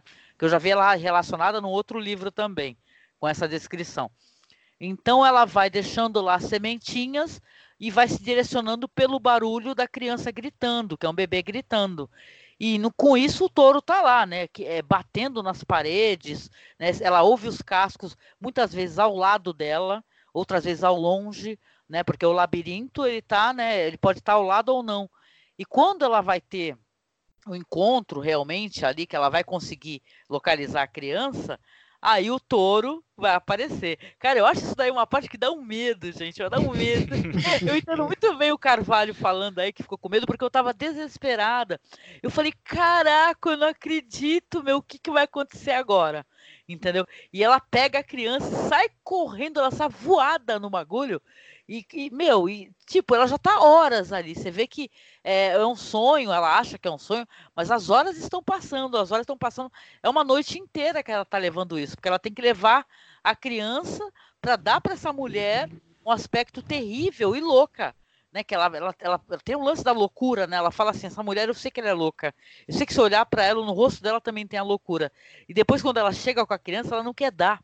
A criança tem isso, né? Ela não quer dar. E a, a Dorcas, aquela lá que é ajudante, fala: olha, dá essa criança agora para ela.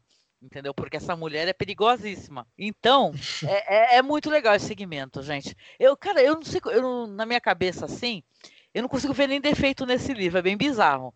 Saca? Porque eu gosto dele de verdade, de coração. Todo esse lance, quando ela traz de volta o bracelete, tem o lance das explicações, né? Porque a mulher fala para ela, eu acho que é mais para frente, né? Mas eu não recordo exatamente, mas a mulher fala para ela um lance de, dela ter umas gotinhas de um líquido que ela pegou e ela entrega na mão dela que esse líquido traz o esquecimento e é importante que, ela, que esse esquecimento ele aconteça, porque as pessoas também podem enlouquecer por não ter respostas, né? Porque é tão é, estranho e surreal que as pessoas não vão acreditar e vão achar que estão loucas, né? Que é uma história bizarra. Esse lance que tem mais para frente, que é a grande, né? É o, o epílogo do episódio, ele acontece depois disso vai ter uma grande festa, uma grande feira, que é ali parece que num pier, né? Que é das filhas e irmãs que elas estão tentando Isso. angariar fundos para a entidade.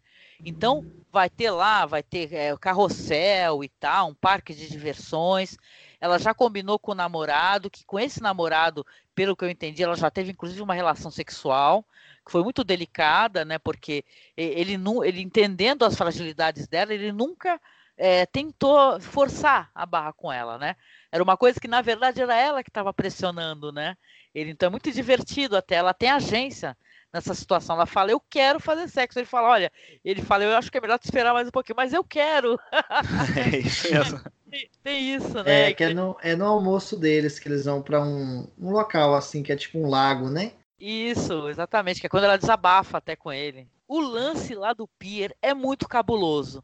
Por quê? Porque, claro, que tem que fazer o link com o Minotauro, com o monstro. Então, o cara, primeiro, e, a gente, é, é, um prazer quase orgástico que você tem de ver esse cara se fuder, né? Porque ele começa o lance dele ficar se ferrando, né? E as, as filhas e irmãs, elas não foram totalmente alertadas, né? Mas elas já estão sabendo e tal, porque teve um, acho, acho que não foi, não sei se foi de conhecimento ainda, que teve uma que realmente acabou morrendo, né? Na mão dele, né? Uma que trabalhava no hotel. Né? Ah, que é a primeira amiga dela, que ela. Isso. Não lembro, acho que é a loirinha dos olhos claros, Isso, né? Isso, é a primeira amiga dela, que, é, que sempre ia comer uma torta com ela quando, a, quando elas terminavam o expediente. Aí o cara chega lá no, no pier, né? E ele quer porque quer descobrir onde é que a mulher tá, né? Onde é que a Rose tá. Mas nessa daí ele começa a, a, a cometer erros.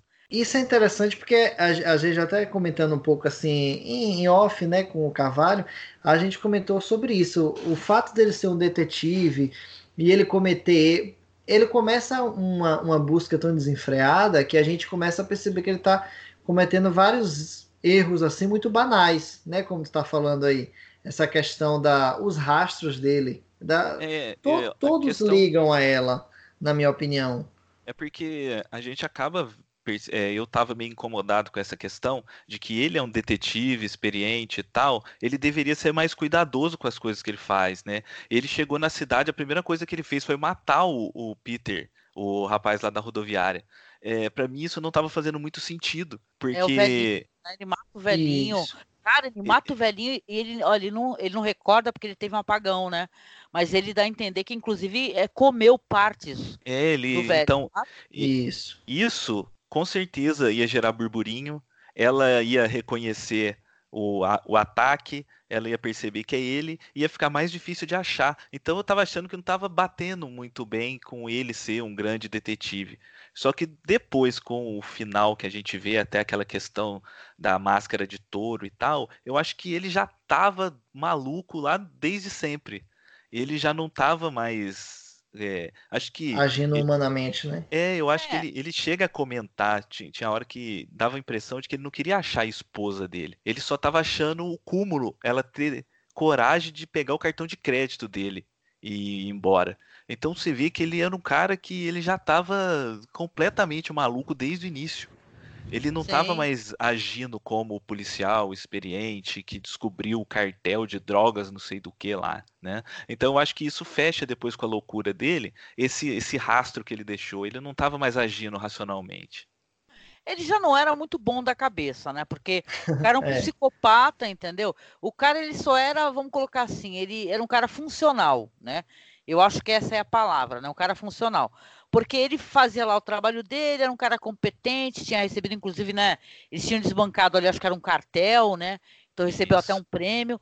Mas o cara realmente, ele era um psicopata.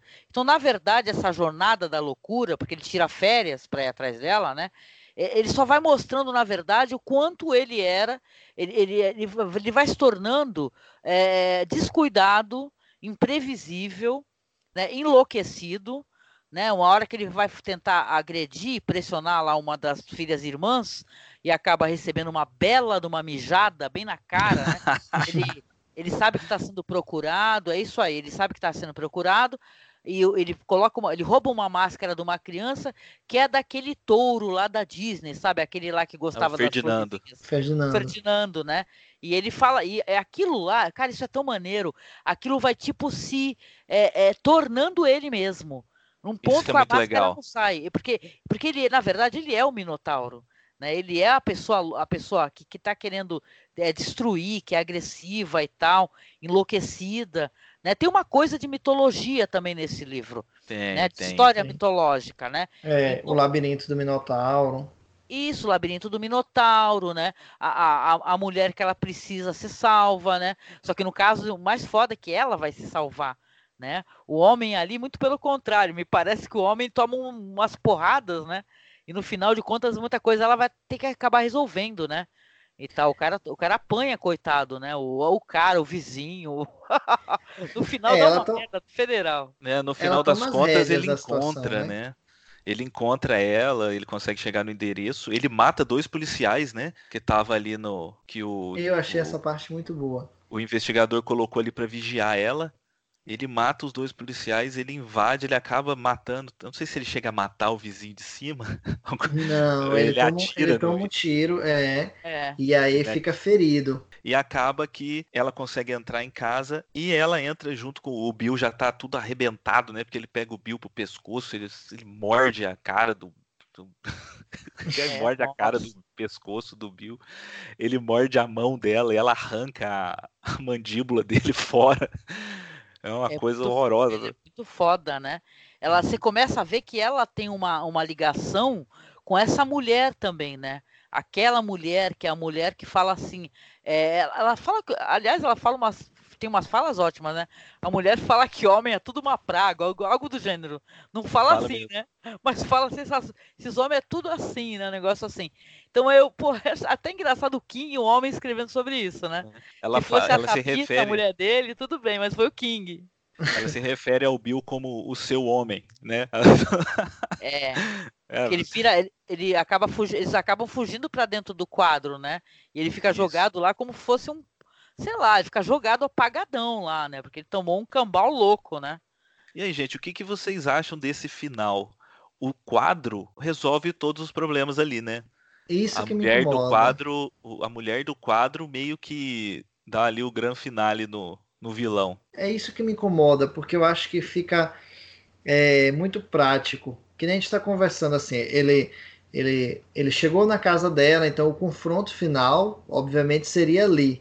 Mas no momento que eles entram no quadro e que é, ela consegue fugir, consegue ter a ajuda da, da mulher do quadro, eu acho que torna muito prático, porque a gente vê que ela se esconde, então ela só escuta o que acontece, ela não tem diretamente uma visão do que acontece. Então eu acho assim, também é necessário para não tornar a protagonista uma assassina, né? Para não, não poluir totalmente ela. Por Não, máximo não que desumanizar, né? Totalmente. é, eu acho que por máximo que tenha essa questão assim dela dela manter a sanidade, ele não quer tornar ela uma assassina. Por máximo que seria uma questão, obviamente, de defesa. Mas eu acho que o que traz, o que tem muito disso do livro é isso. Eles, ele trata a, o caminho dela ali para outra pessoa fazer por ela. Então, ao mesmo tempo que eu entendo o que ele quer fazer, deixar ela, vamos dizer assim, é, limpa, eu acho também que fica muito cômodo. Eu acho que fica uma situação assim que Nossa, mas é- ela já passou por tanta coisa, né? E tal, isso daí. Isso... eu entendo. Detalhe, ela, ela nem sai totalmente ilesa dessa situação, coitada. Que ela sai muito perturbada, né? Muito perturbada, né? Aí que Essa tá, ela saiu do quadro com uma maldição. Saiu. Porque ela Saiu chega uma- a falar que aquela, ela planta aquela semente, né, que ela levou, e ela chega a falar que a, o fruto daquela, daquela árvore é o, o fruto amaldiçoado, né, e que ainda bem que ninguém ainda tinha comido, provado daquele fruto, e ela tem seguido os pesadelos com isso, né, com, com o, o que a mulher do quadro chegou a falar para ela, né, se eu não me engano, fala assim: não esqueça a árvore, né? Jamais esqueça a árvore. E ela sai do quadro com três sementes, ela consegue jogar duas no vaso, mas uma cola na mão dela, né? E ela não consegue se livrar de jeito nenhum daquilo. É uma mensagem que fica martelando ali a cabeça dela, todo pelo todo pelo o final, né? O epílogo do livro é sobre isso, que é que é como a Angélica falou, ela fica com uma loucura ali latente, que ela às vezes tem rompantes, você vê com, a, com essa questão assim do marido dela, uma vez que eles têm uma discussão, e eu acho que trata essa semente como o, o momento de libertação dela, que é no momento que ela consegue é, plantar a árvore é o momento que ela começa a ter paz. E eu vejo como uma retribuição que a outra fala, né? Que sempre ela, ela lembra que ela iria retribuir. Não, vocês lembram disso? Exatamente, eu retribuo, Sim. né? Ela sempre fala. É o nome de um capítulo, inclusive. Ó, eu gosto do final, porque como ela recebeu a ajuda das filhas irmãs, nada mais justo do que receber uma ajuda de uma entidade que, no final de contas, pode até ser ela mesma, sabe? É. Fica, fica, meio aberto, porque a mulher se parece com ela, depois ela acaba se parecendo com a mulher. Tá, o filme, o, talvez a história não deixe em aberto aí essa possibilidade, mas eu encaro assim, né? Uma certa similaridade dela com a própria entidade. Então, sei lá, cara, o final, é, esse negócio é loucura, né? Porque é vítima de abuso, né? Porque abuso é cíclico. Tem isso, né? Isso é uhum. terrível de se pensar. Quando a gente pensa que, na verdade, a pessoa que pode ter recebido abuso sexual na infância pode se tornar um abusador. É. Então, ela também tem vários atritos depois com o marido dela. Tem vários momentos que ela tem, né? Você fala dos relatos que ela tenta se controlar para não, tipo, jogar uma panela fervendo hum. na uhum. cara dele. E ele não falou nada demais para ela. Ele só falou uma bobagemzinha qualquer, entendeu? Oh, isso é mas sinistro. Ela, mas ela tem gatilho agora, né? É. Agora, trazendo um pouco para essa questão que tu falou, Angélica, da, de, da, da mulher em si, eu lembro que tem uma citação dela e que ela fala que ela tá ali faz parte do K dela. Então, para quem já leu um pouco da, ou, ou conhece um, um, pouco da Torre Negra, essa questão do K é muito abordada nessa obra do Stephen King, né? Que o K é, uma, é, é de certa forma, uma espécie de destino, como as personagens estivessem interligadas então, aquilo ali pode sim ser um dos outros mundos, né? Porque a Torre Negra trata muito disso, de, de, de, de, de todas as obras do Stephen King estarem interligadas e que é, esse mundo dela do quadro poderia sim ser uma dessas, dessas, dessas camadas que fazem parte da Torre Negra. Então, eu acho interessante olhar por esse, por esse ponto também, né? Que querendo ou não, ela pode fazer parte ali de algo maior. Sim, é verdade. Seria interessante na exploração desse universo, né? Um pouco é. mais desse universo. Eu gostaria de uma história que envolvesse somente esse universo onde existe essa mulher. Essa mulher poderosa, perigosa, né? Por que, que ela se uhum. tornou assim, né? Fico com a impressão que o King deveria retornar esse tema. Né? Mas eu gosto muito, gente. O livro ele chega no final e ele tem um sabor agridoce para a gente que é o leitor, né? Porque quando você vê que ela, essa mulher saiu dessa situação, mas ela saiu tão destruída mentalmente, é. sabe? Mesmo ela estando com um homem que a ama, sabe? Uma, vai ter uma vida em comum com ele, de afeto, mas ela já foi tão maltratada e depois para ela poder, sabe, se libertar desses maus tratos, desse perseguidor dela, ela foi obrigada, mesmo que ela não cometa a violência diretamente, ela sabe o que aconteceu, ela levou essa pessoa à morte, né? Com a violência. Então, é, é sabe, é, é, muito, sabe, é muito pesado, né? Uhum. O final. Mas eu sinto um, esperança, eu vejo esperança nessa personagem. Termina para mim esperançoso com esse negócio é. da árvore e tal, né? Assim, ele e... é um final feliz, mas ele não, ele não é, ele não deixa aquele tom de irrealidade, né, de utopia de dela chegar no final depois de ter passado por tudo isso, 14 anos de sofrimento, e aí depois essa situação toda de entrar no quadro, viver uma coisa surreal que ela nunca tinha vivido, e depois tocar a vida como se nada tivesse acontecido, né? O livro não deixa isso, ele mostra pra gente, é, inclusive ela indo lá visitar a árvore, mostra pra gente que ela se livrou do Norman, mas o passado dela Sim. não tem como apagar, né? É. é verdade, sim. O passado estará ali para sempre, né? As pessoas que passam por essa situação limite, elas não saem ilesas disso, né? A grande verdade é isso, que seria muito é, inverossímil para a gente, para o leitor, se ela apenas saísse disso e foram felizes para sempre. Não é assim, cara, não foram. Né? Ela passou por uma situação de abuso por muitos anos, né? Então, é isso, né? Vai ter que conviver com isso, aprender a conviver com a própria raiva, né? com o próprio medo, né? Tá? O, a, a, violência, na verdade, o que o livro deixa em aberto é que a violência vindo do, do, do, parceiro, ela é provável a qualquer momento, né? Vem a partir de pessoas que se transformam. Então, na verdade, também é um medo que a mulher adquire, né? né olha, não sei, o, a, a, tem gente que coloca homens assim como prováveis abusadores, né? Não sempre, sexuais, né? sempre, mas sei. às vezes emocionais, né? Tem muito cara que faz isso, é uma espécie de abuso, né? Então é isso, é o abuso que está ali, que se avizinha, né? E tal. Se você tiver, sei lá, sorte, né? Que você arrumou um parceiro que é, uma, que é uma pessoa legal, né? Mas tem mulheres que não têm, né?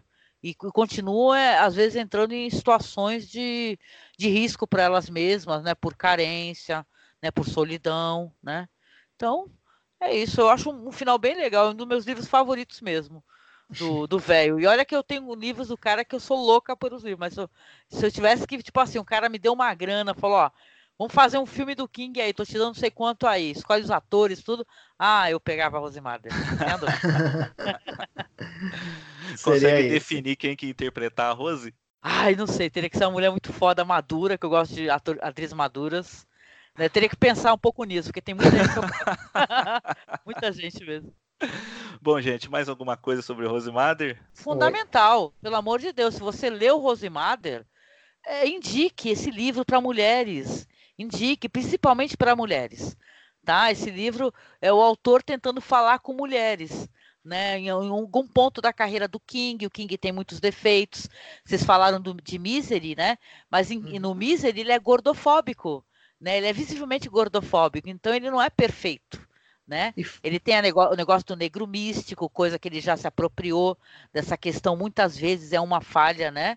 É muito grande do autor, né? Ele coloca os negros como personagens místicos e tal, um, ou, ou, conselheiros, ou poderes sobrenaturais. Tem altas postagens aí sobre isso na internet, né? Que é uma, uhum. são falhas. O autor é humano, é. Né? Mas é, é muito legal ele falar de, de, de uma mulher, sabe? E de um jeito tão legal. Você vê que ele tem uma visão que ele talvez tivesse que desconstruir, né? Porque o tempo passa e também vai desconstruindo, né? Um dia desses ele colocou no Facebook, adorei essa treta. O King é mó legal, gente, que ele além de tudo é muito treteiro, amo ele. Ele colocou assim no Facebook: "A minha mulher tá puta da vida", né? Porque teve alguma revista ou alguma algum site que chamou a Tabita King de esposa do King, não falou nem o nome dela. Aí ela, ela é romancista, aí, né? Junto ela é romancista, ele, tá... ela tem livro, viu? É... Acho que tem no Brasil, por sinal. Aí ela, ela falou assim, porra, poderiam me chamar de um monte de coisa. Aí ela escreve lá, né? De, sei lá, de carcereira do velho, não sei o que, não sei o que. Mas, porra, esposa do King, né? Pô, eu tenho um nome, eu tenho a carreira e tal. Então ele colocou, a minha mulher tá muito puta e com razão, né? Então, saca, é legal isso daí. Você vê que as pessoas envelhecem e nem todo velho fica um velho babaca, né? Então, se ele, se o King pôde desconstruir, muita gente pôde, aliás, pode, né? Desconstruir também, né? Então, fica o convite aí. Recomende Rosimader para mulheres, presenteie para mulheres. E mais do que tudo, é, vamos subir uma hashtag aí para o King, para ele ler. Faça Rosimader, meu filho. Fala aí com o Mick Garrias, com quem você quiser, mas faça Rosimader. É verdade, se o é, Rosimédio chegar no cinema, ele vai alcançar público que ele jamais alcançará na literatura, uhum. né? E foi uma pequena mancha de sangue que foi o start da Rose é, resolver abandonar aquela vida. Imagina um filme, né, na vida de, de tantas mulheres que estão passando por isso e que não, não tem a oportunidade de ter o contato com o livro do Stephen King, né? Sim, é um impacto muito maior. Maravilhoso. É isso então, gente. Conversamos aqui sobre Rose Meder. Nós vamos fazer um intervalinho e a gente já volta com o quadro Quem Gostou Também Vai Gostar com as nossas indicações.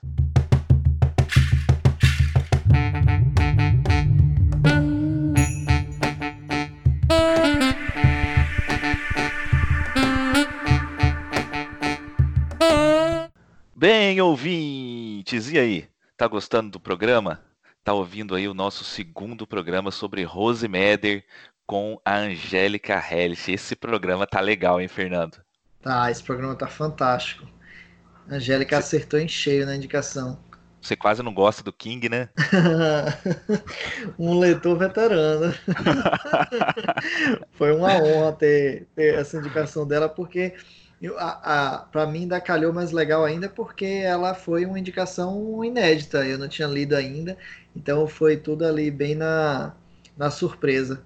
Bom, só queria passar alguns recadinhos rápidos. É, primeiramente, entre em contato com a gente pelas nossas redes sociais, pelo nosso blog, pelo nosso e-mail. Nós vamos passar tudo aqui certinho. Manda para a gente o que, que vocês estão achando dos programas, o que, que você gostou, o que, que você não gostou Se você já leu o livro, comenta com a gente. Tenta também acertar qual o próximo programa nosso, pela dica né, que a gente dá no final, na cena pós-créditos. Então, o nosso blog é o veiadramática.home.blog. Lá, além do podcast, nós temos contos inéditos meus e temos resenhas literárias. E a gente ainda vai ter muita coisa legal lá. Se você quiser comentar, você pode comentar por lá. Tem o nosso Bookstagram, que você pode entrar lá no Instagram também, Dramática Veia, que a gente posta bastante coisa lá, posta comentários sobre filmes, posta listas, fotos nossas, posta fotos da que a gente está lendo, resenha literária. Tá ficando bem legal também o nosso Bookstagram. E você pode também mandar e-mail para o veiadramática@hotmail.com. Bem, fazendo também um jabazinho rápido aqui, o meu livro Leve-me Água do Mar, livro de poesia, está à venda lá no site da editora Multifoco. Você pode entrar lá, comprar, está em promoção. Então compre para dar de presente, compre para distribuir por aí, deixar no sebo, deixar na biblioteca, deixar no banco da praça, sabe esse pessoal deixa no banco da praça? Legal. É um bom projeto, é, é um ótimo projeto. Deixa, e se você não gostar, indica para aquela pessoa que você não gosta, sabe, aquele aquele inimigo, as inimigas, indica para as inimigas, fala que é legal e pede para ela ler. E outro projeto, esse é novo, esse é a primeira vez que eu estou falando dele. Lá no site da Cartola Editora, você consegue comprar o livro, que na verdade é uma antologia de contos, Minha Carne é de Carnaval. Foi um concurso que eu participei com o meu conto Avenida da Majestade. Ele foi selecionado e agora saiu o livro com todos os contos selecionados. Então, minha carne é de carnaval. O carnaval está chegando aí, né? Agora, final de fevereiro. Se é, você quer passar o carnaval lendo, leia um livro sobre carnaval. Olha que loucura. Você não gosta de carnaval, mas você quer ler um livro de carnaval no carnaval. Então entra lá, cartolaeditora.com.br. Minha carne é de carnaval. Eu tô sempre lá no masmorracine.com.br escrevendo sobre um filme e fazendo recomendações de alguns países diferentes, né? Eu não indico. A regra é não pode filme dos Estados Unidos e também não repetir país a gente faz indicações de filmes, indicações culturais sobre algum país que não é os Estados Unidos. Entre lá, masmorracine.com.br. Fernando, para entrar em contato com você nas redes sociais, como que faz, hein? É, eu tô lá no Twitter, é basicamente a minha, o meu maior ponto na praça aí. é, é o Júnior em coma. É, vai estar vai estar linkado e é o mesmo Júnior em coma no Instagram. E o Facebook eu praticamente não entro mais, mas qualquer outro aí pode mandar uma sinal de fumaça, uma mensagem, um tweet, e aí a gente está aí para trocar uma ideia, falar de livro, falar de série, falar de filme, de música, estamos aí para ir. Legal, legal, legal, legal. Então entre em contato com a gente, pessoal, fale é, bastante. deixa um comentário. É, pode falar mal também, Pode. xinga, xinga, mas não ofende. Xinga, é. mas não ofende.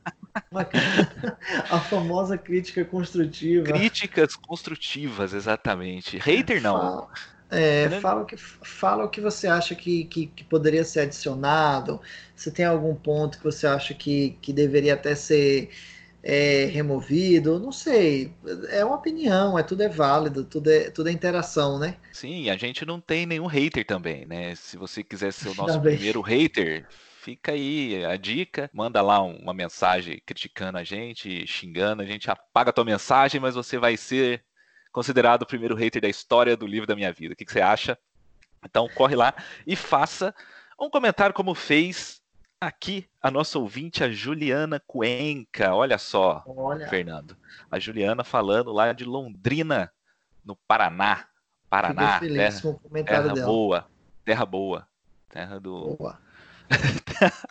Terra do ministro da Justiça, olha só. Opa! Bem, então. Daqui a pouco chega o primeiro hater. A Juliana é a Juliana, sim, que escrevia lá para os cinéfilos, era uma das colaboradoras lá dos cinéfilos, super legal, qual eu participei também. Ela disse o seguinte: que bom poder conhecer um novo podcast literário. Ainda melhor é conhecer um podcast tão bacana quanto o livro da minha vida. Opa, Não faltou obrigado. dinâmica entre os participantes e o Olha. assunto rolou fácil logo no primeiro episódio. Também gostei bastante do modo como separaram o conteúdo em blocos específicos, o que facilita para quem escuta aos poucos. Nunca li nada do Paulo Coelho e acho que depois do podcast ela vai continuar, continuar não ouvindo, não lendo, Não, né? tem que dar uma chance. Tem que dar uma chance. Eu, eu sou Apesar- daqueles que tem que dar uma chance. apesar de ter alguma curiosidade. Me parece que as pessoas tratam o autor como um Dambral, aquele cara que vendeu bastante, que tem histórias diferentes, mas que todo mundo tem uma certa vergonha de dizer que leu. Vocês também têm essa impressão? Já estou aguardando o próximo episódio. Abraços. Olha que legal, Fernando. Olha, abraço aí para Juliana, para alguém do Paraná que nossa audiência escute. Fico muito feliz se clicou aí para você. É, então, é- é- é foi, foi bem legal o comentário dela e achei interessante essa questão aí dela falar, né, que as pessoas podem tratar o Paulo Coelho como o famoso guilty pleasure. É, então, eu, eu não sei, Cavalho, porque assim, eu particularmente não acho que tem que ter vergonha de nada, né? A literatura tá aí, a gente tem que conhecer sim, por que não? É, de não qualquer que você modo. seja leitor do Olavo de Carvalho. Se você É, for leitor do Olavo de Carvalho, é bom você ter vergonha Verdade. e ler em casa. retificar, né? Lê... Lê em casa. Não, não, não leia no metrô, não, porque tem aquelas pessoas que ficam no, no metrô é, querendo saber o que, é que a pessoa está lendo, né? Às vezes rola uma curiosidade, desperta em um outro alguém, vamos, vamos deixar para casa mesmo, é, é melhor. Mas é, é, é interessante, assim, eu particularmente nu- nunca cheguei a ter contato, não, eu, eu com alguém que teve vergonha, inclusive é, só não li o último, A Origem, não, como eu te falei assim, nunca tive, não tenho vergonha de dizer que eu li nada, não. A questão para mim do Dan Brown é mais a, o meu maior problema com o Dan Brown é, é o Robert Landon. Eu acho que ele abusa desse protagonista. Eu acho que ele poderia fazer, sei lá, um outro protagonista, escrever umas situações diferenciadas. Um livro dele que eu gostei, tem muitos anos que eu li. Não sei como seria uma releitura, mas que na época eu me simpatizei bastante, foi o Ponto de Impacto, justamente por ser outro protagonista. Eu lembro que foi um, filme, um livro bem bacana. E os demais, eu gosto de Anjos e Demônios, esse eu gosto muito. E a origem eu já não embarquei, já estava já tava meio que de saco cheio, eu achei que estava repetitivo demais a fórmula dele. Aí então acabei largando. Mas não desgosto não. Então, eu li, o único que eu li foi o Anjos e Demônios. E eu acho assim, a comparação foi boa, porque ele também é muito criticado, né? Uhum. Ele bombou, ele vendeu muito, porque eu lembro na época todo mundo falava que o tal do Código da Vinci era de verdade, que existia, que não sei o que. É, E- foi um hype absurdo, né? Isso. Ele, ele está revelando os segredos, né, da religião, que não sei o quê. E na hora que você vai realmente ver, não é tão profundo assim, né? E a crítica ao Uhum. Paulo Coelho também é essa, de que é tudo muito raso. Eu particularmente que- gosto mais do Dan Brown, assim, porque eu acho que ele tem uma. A questão do Dan Brown, pra mim, é mais a questão da, da estrutura da narrativa dele, por ser repetitiva. Porque assim, se você pega algo dele solto, eu acho que ele se repete a um blockbuster, né? Que a gente tá tão bombardeado que, tipo, tem reviravolta, tem correria, tem pessoas em perigo, tem o, o clássico casal. também eles são muito atacados, né? Isso, eles, eles se equiparam sim. Então a comparação da Juliana é bem legal. Obrigado, Juliana, pela sua atenção com a gente, por ter dado essa força aqui pra gente estar continuando, tá? Um beijo aí para o Paraná, né? Um beijo pro, pro norte do Paraná, beijo para Londrina, terra do café. Ó, terra do café não tem como ser uma Olha terra lá. ruim, né? Não tem, não. Beijo para todo mundo de Londrina. E ô Fernanda, tivemos um comentário também aqui no Instagram, né, Uhum. da Juliana Casimiro, que ela diz o seguinte, que algumas das críticas feitas ao Paulo Coelho, elas são sim válidas. Ela uhum. diz que cresceu lendo Paulo Coelho, leu quase tudo que ele já publicou. Olha aí, ó. Olha, a leitura voraz dele. E ela disse que os que ela mais gosta é o Na Margem do Rio, Piedra, Sentei e Chorei, o Aleph, o Zahir e Ih, Brida. Eu odeio Zahir. Brida, e ela, esses são os preferidos. E ela disse que o primeiro que ela leu foi O Alquimista. E olha só, que loucura que eu, eu não eu vi na internet esses dias canal de literatura falando que o Alquimista é o quinto ou sexto livro mais lido da história do mundo, cara. Você tem cara, noção não, disso? Ele, ele, ele é gigante. Ele, inclusive, se eu não me engano, ele tem uns direitos vendidos para o pessoal da Warner, né? Eu lembro que uma vez, acho que eu ouvi isso até no podcast do Nerd, do, do Jovem Nerd, entrevistando o Paulo Coelho. E tinha algumas questões jurídicas aí nesse quesito de que o Paulo Coelho precisava aprovar. E é que nem a gente conversou, ele, ele é referenciado por celebridades e o mundo afora leu O Alquimista. Ele é um livro gigante. O Paulo Coelho é um cara que ele desperta esse tipo de sentimento nas pessoas, né?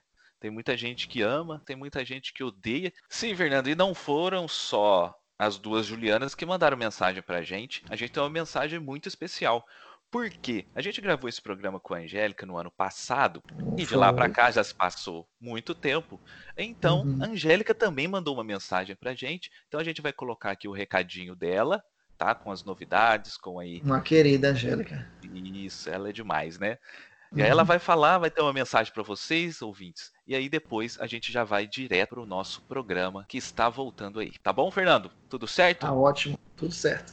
então, pessoal, é isso. Fiquem aí com a Angélica Helles e depois a volta do nosso programa. Olá, ouvinte, eu sou a Angélica, a convidada desse episódio. Como você vai escutar no podcast, eu tenho um blog, né? Um blog chamado Masmorra, né? Masmorra Cine, onde a gente aborda cinema. E me foi perguntado aqui é, para eu fazer também uma sugestão de algo que nós estejamos produzindo. Pois bem, eu, eu e o Marcos, nós produzimos um podcast, além do nosso trabalho referente a cinema alternativo, a séries clássicas, a filmes clássicos, uma série clássica querida, chamada Além da Imaginação, né, que por sinal é uma série da qual Stephen King é grande fã, né, junto com H.P. Lovecraft e outras influências. Então a gente logo mais, né, até o final desse mês, a gente deve começar a produzir é, podcasts sobre episódios vários episódios da segunda temporada. Né? Nós vamos começar agora no mês de fevereiro, costumamos ficar abordando isso por algum tempo. Eu convido você, caso você não conheça, o nosso trabalho falando da primeira temporada de Além da Imaginação, tá? onde nós, paralelamente, é, falamos também sobre a, a, série nova, rosteada pelo Jordan Peele, né? essa nova série. E agora nós vamos então para a segunda temporada da série clássica, né? que vai ser com certeza uma delícia poder abordar. Lembrando que a gente fala da série clássica, revela algumas influências dos autores, do roteiro e sempre faz uma recomendação né, que tem a ver com a temática. Então, só posso agradecer aqui mais uma vez o convite para esse podcast maravilhoso. Foi muito gostoso poder conversar sobre o que eu gosto, sobre o que muita gente gosta, né, que é o Stephen King, né, esse autor queridíssimo e deixar um beijo para vocês, tá? Se quiserem lá visitar, conhecer o nosso trabalho, é só acessar masmorracine.com.br. Beijo para vocês e bom episódio.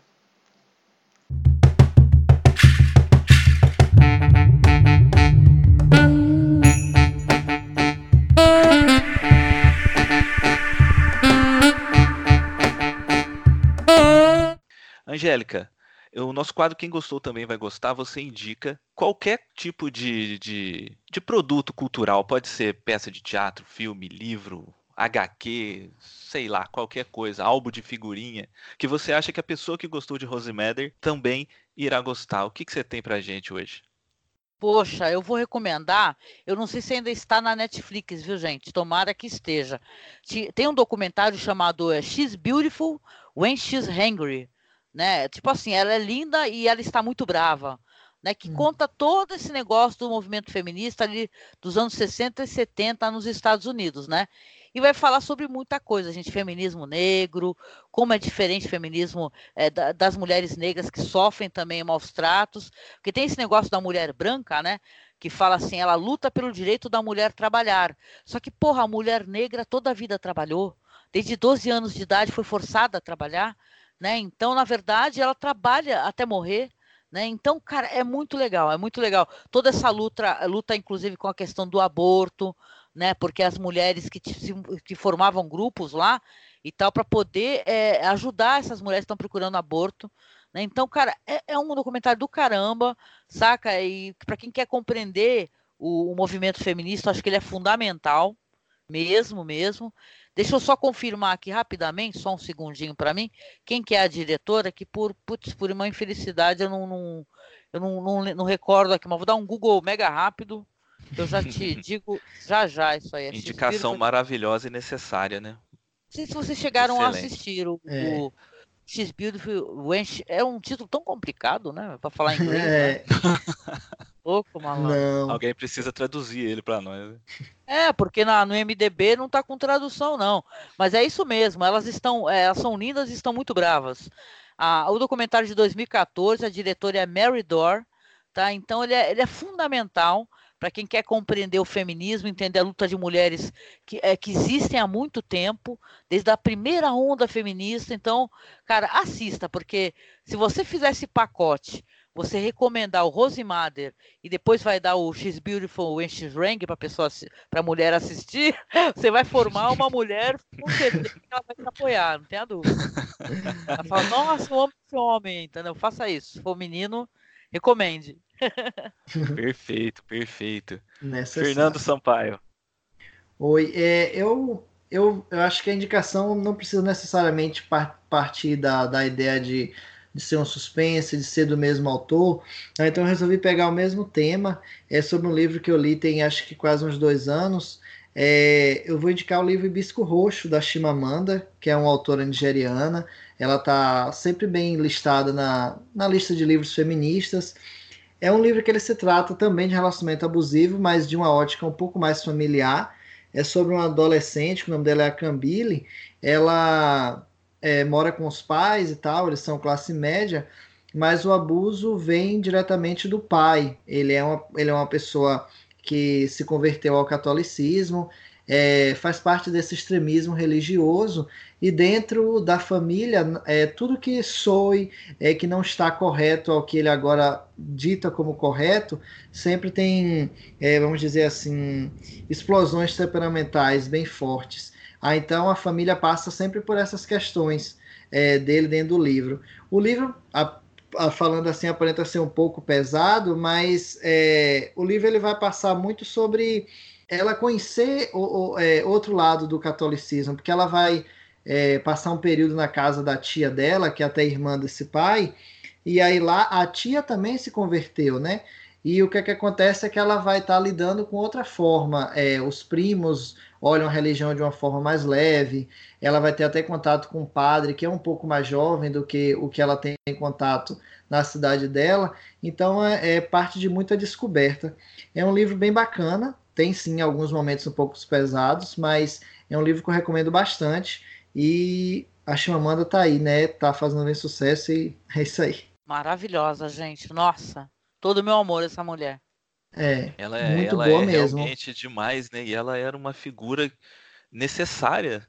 Era necessário que a gente tivesse uma pessoa como ela, né, vindo de onde ela veio, nos, por exemplo, numa lista de mais vendidos da Amazon, né, que ela tá sempre ali, cara, ela não sai. Isso é, puta, é. E é, é muito eu... legal. O livro é muito assim, tem uma, uma, uma linguagem bem acessível, ele não é difícil.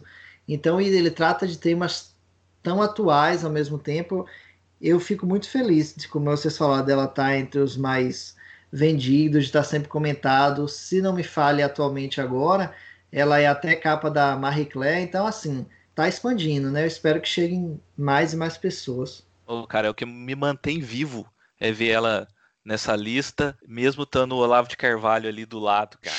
Eu, ah. eu, eu, começo a ler a lista ali e vejo o Olavo de Carvalho, aí eu quero morrer, aí eu vejo ela e eu tenho esperança que o brasileiro ainda tem jeito. Vai demorar, é, mas tem. E você já leu alguma coisa dela? Eu tô com um livro dela aqui, cara, chama Sejamos Todos Feministas, mas ainda não li. Muito ah, bom. legal. É, vou agora para minha indicação. Também não é uma indicação de terror nem de suspense. É, a Angélica falou a respeito da importância de, de se indicar o, Rosemary para as mulheres. Eu queria falar aqui um livro que é mais indicado, não mais indicado, mas que eu quero indicar ele mais para os homens, que é o Orlando da Virginia Woolf. Sabe, uhum. é, ele é um livro que ele mudou muita coisa na minha cabeça, sabe, em mim, porque ele conta a história de um jovem inglês, de um jovem, né, 350 anos ele tem, mas ele é um cara jovem ali da, da aristocracia inglesa, ele tem muito dinheiro, ele tem muitas terras, muitas posses, ele é admirado, tal, e ele dorme e acorda uma mulher. E é impressionante como né, ele é um livro escrito por uma mulher e para uma mulher feminista, né, que é a Virginia Woolf. Uhum. Essa reflexão que ela faz de um homem tendo tudo, tendo todos os privilégios possíveis, acordar um dia e não ter mais nada. Nossa, cara, isso mexeu muito comigo e eu acho que todo homem precisa ler esse livro, cara. Tem uma passagem do, do Orlando que é ali quando ele começa a perder direitos, ele começa a perder fazenda, ele não pode assumir as posses dele porque ele é mulher. E o próprio Orlando, porque ele, ele tem esse poder, né? Porque ele já foi homem.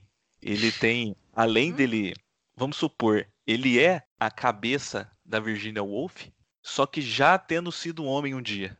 Então ele tem umas reflexões maravilhosas, cara, e, e, me machucou, e eu vi o tanto que, não eu só, mas o tanto que o homem é, chega a ser babaca questões mínimas assim de não perceber, de não perceber o quanto nós, principalmente nós que somos brancos, né, que somos aqui uhum. do, do, sudeste, né, você, você é do nordeste, você você vê muito isso, sabe?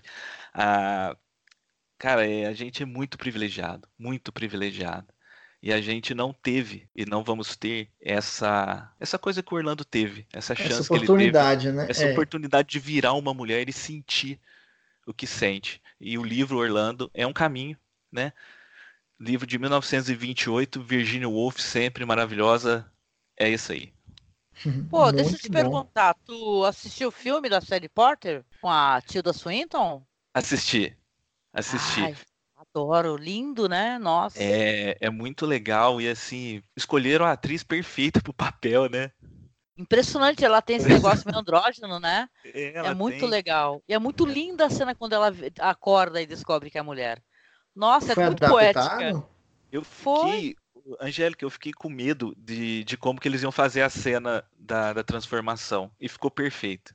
É uma mulher ficou dirigindo, né? Então você sente o drama, né? É mulher, gente. Mulher tem uma delicadeza. Com certeza. Entendeu?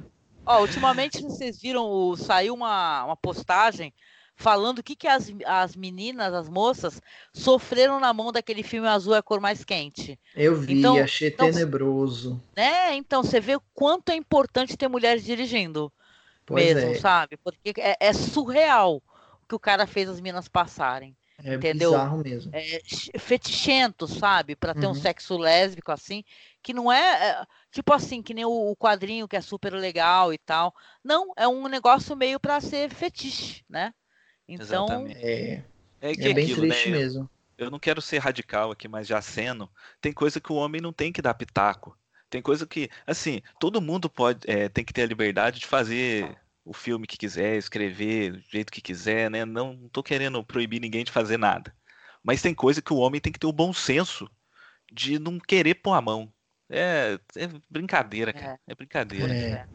é Só aí. tem que ouvir. É, às vezes o papel do homem, toda essa questão do feminismo, acredite, não é ele dar a opinião dele, é ele falar com outros homens. É, é basicamente ele chegar para outros, não é nem ele falar com mulheres sobre isso, é ele falar para os outros, amigos deles. Chegar e falar assim: olha, colega, você está fazendo uma coisa errada, você não pode fazer isso. Com certeza. É. Entendeu? Não dá para você ser mais generoso, você ter uma visão melhor, mais humana. Né? Então, às vezes, o papel do homem é só esse. Não é, é nem cortar, conversar sobre, é só conversar com os outros. Cortar homens, uma piada babaca, né? Que ainda é muito, muito, muito. Nossa, cara, eu tenho feito muito isso, cara. É, mas é, é necessário. é um exercício que a gente tem que manter sempre, né? Porque é, existe toda essa questão da militância na internet, que é muito fácil, né? É, é um botão de compartilhar, mas no momento que a gente está ali no dia a dia e que tem uma pessoa que é próxima da gente, então eu acho que é a hora de expandir, né? Porque é a hora que tem sim que manter um diálogo, abrir o olho da, da, da pessoa, né? Diretamente que a gente está falando assim de um amigo. Então é, é isso aí. Se a gente não partir, é, torna só uma militância de internet. Então fica muito raso. É, vamos chegar aqui agora ao nosso final. Queria que você contasse para os nossos ouvintes como que eles fazem para te encontrar, os sites, os blogs, os um milhão de podcasts, redes sociais. Ai, adorei um milhão de podcasts. Não, não, não chega a um milhão, mas eu tenho um monte. Além de ser criadora de vários, viu? Ainda tem isso. Tem podcasts que eu não estou mais neles, mas fui eu que fui a criadora, que fui a, a pessoa que fez a identidade visual e tudo. Bom, mas é assim, oficialmente eu tenho o meu blog, que agora tá, ele tá funcionando bonitinho com feed, tá no Spotify, tá na iTunes, que é o Masmorra, né? Que, é o, que está lá no endereço é masmorracine.com.br.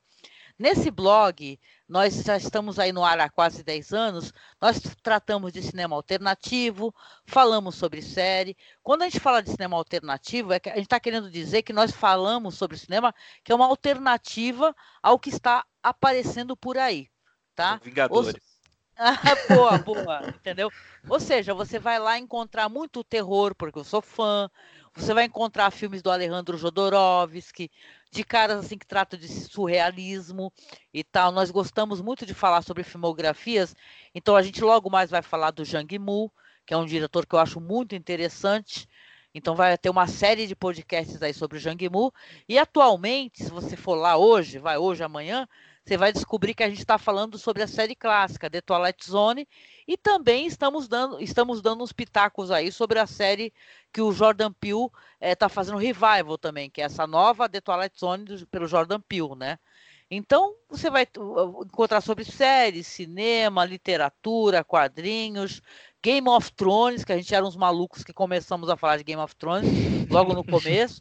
Hoje em dia eu tô lá no Podcasters, tá? Que eu sou é, eu e o Marcos, né, que nós tocamos o Masmorra, nós estamos lá no Podcasters do Gelo e Fogo, falando sobre Game of Thrones, então você vai com certeza ter muita informação, porque eu posso não ser uma grande é, entendida de Game of Thrones, né? Manjo mais do audiovisual, mas o pessoal lá sabe tudo, então você vai aprender muito sobre a série. Mas olha, nos visite lá. E se você quiser falar comigo nas redes sociais, pode acessar o meu Twitter, tá? Eu sou, estou no Twitter como a, arroba Masmorra. Tá aí, caramba, mais uma vez, muito obrigada por ter me convidado para o podcast, porque eu amo falar do King. Se vocês me chamarem novamente, eu vou ter o maior prazer de conversar também. Gosto de outros autores, para não parecer muito bitolada. Acho que eu pareci um pouco bitolada, desculpe. Não, de forma alguma. Um prazer, gente. Amei conversar com vocês, viu? E todo sucesso o podcast de vocês. Angélica, eu queria agradecer a sua presença. Como eu já te falei, eu sou ouvinte né, do, do Masmorra há muito tempo. É, eu gosto muito também de. Assim, eu não tenho Twitter, mas eu sempre entro lá para ver umas polêmicas e tal. E o seu Twitter é um que eu gosto de entrar.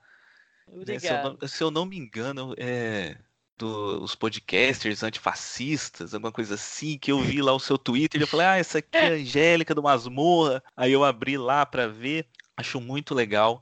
É, é importante tudo isso, todo esse seu posicionamento, inclusive político, social, feminista. É, é, de gente como você que a gente precisa, não só na podosfera, mas na internet, na, na sociedade, no país. Né? Obrigada. Né? É, ela fez o jabá aí. É, pode entrar lá que eu, ó, eu tô assinando embaixo aqui. Não, não recebo nada lá do, do Masmorra, mas eu tô falando como ouvinte, como leitor. Pode entrar lá que é maravilhoso. Oh, muito obrigada. Você vai ser muito bem-vindo.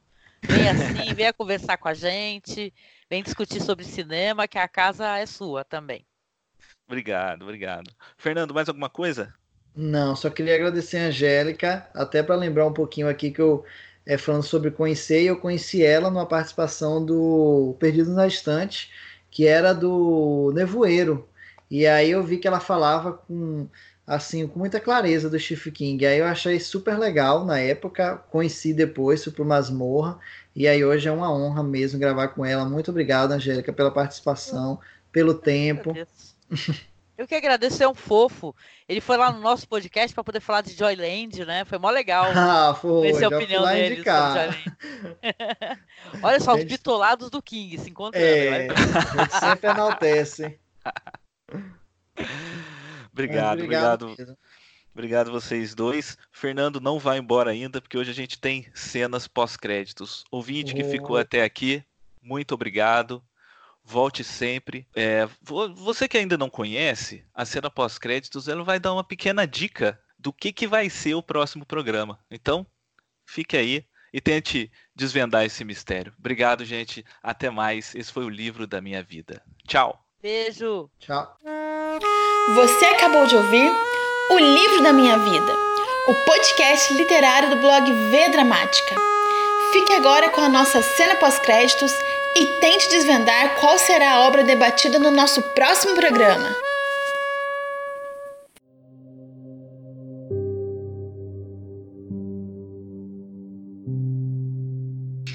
Seu vigário, me desculpe, mas eu tentei tudo. Preto Zeferino é rezador, afamado na minha zona.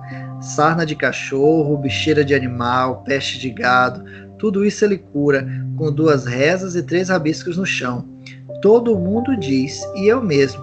Uma vez eu estava com uma dor de cabeça danada, que não havia meio de passar. Chamei Preto Zeferino e ele disse que eu estava com o sol dentro da cabeça. Botou uma toalha na minha testa, derramou uma garrafa d'água, rezou uma oração, o sol saiu e eu fiquei bom.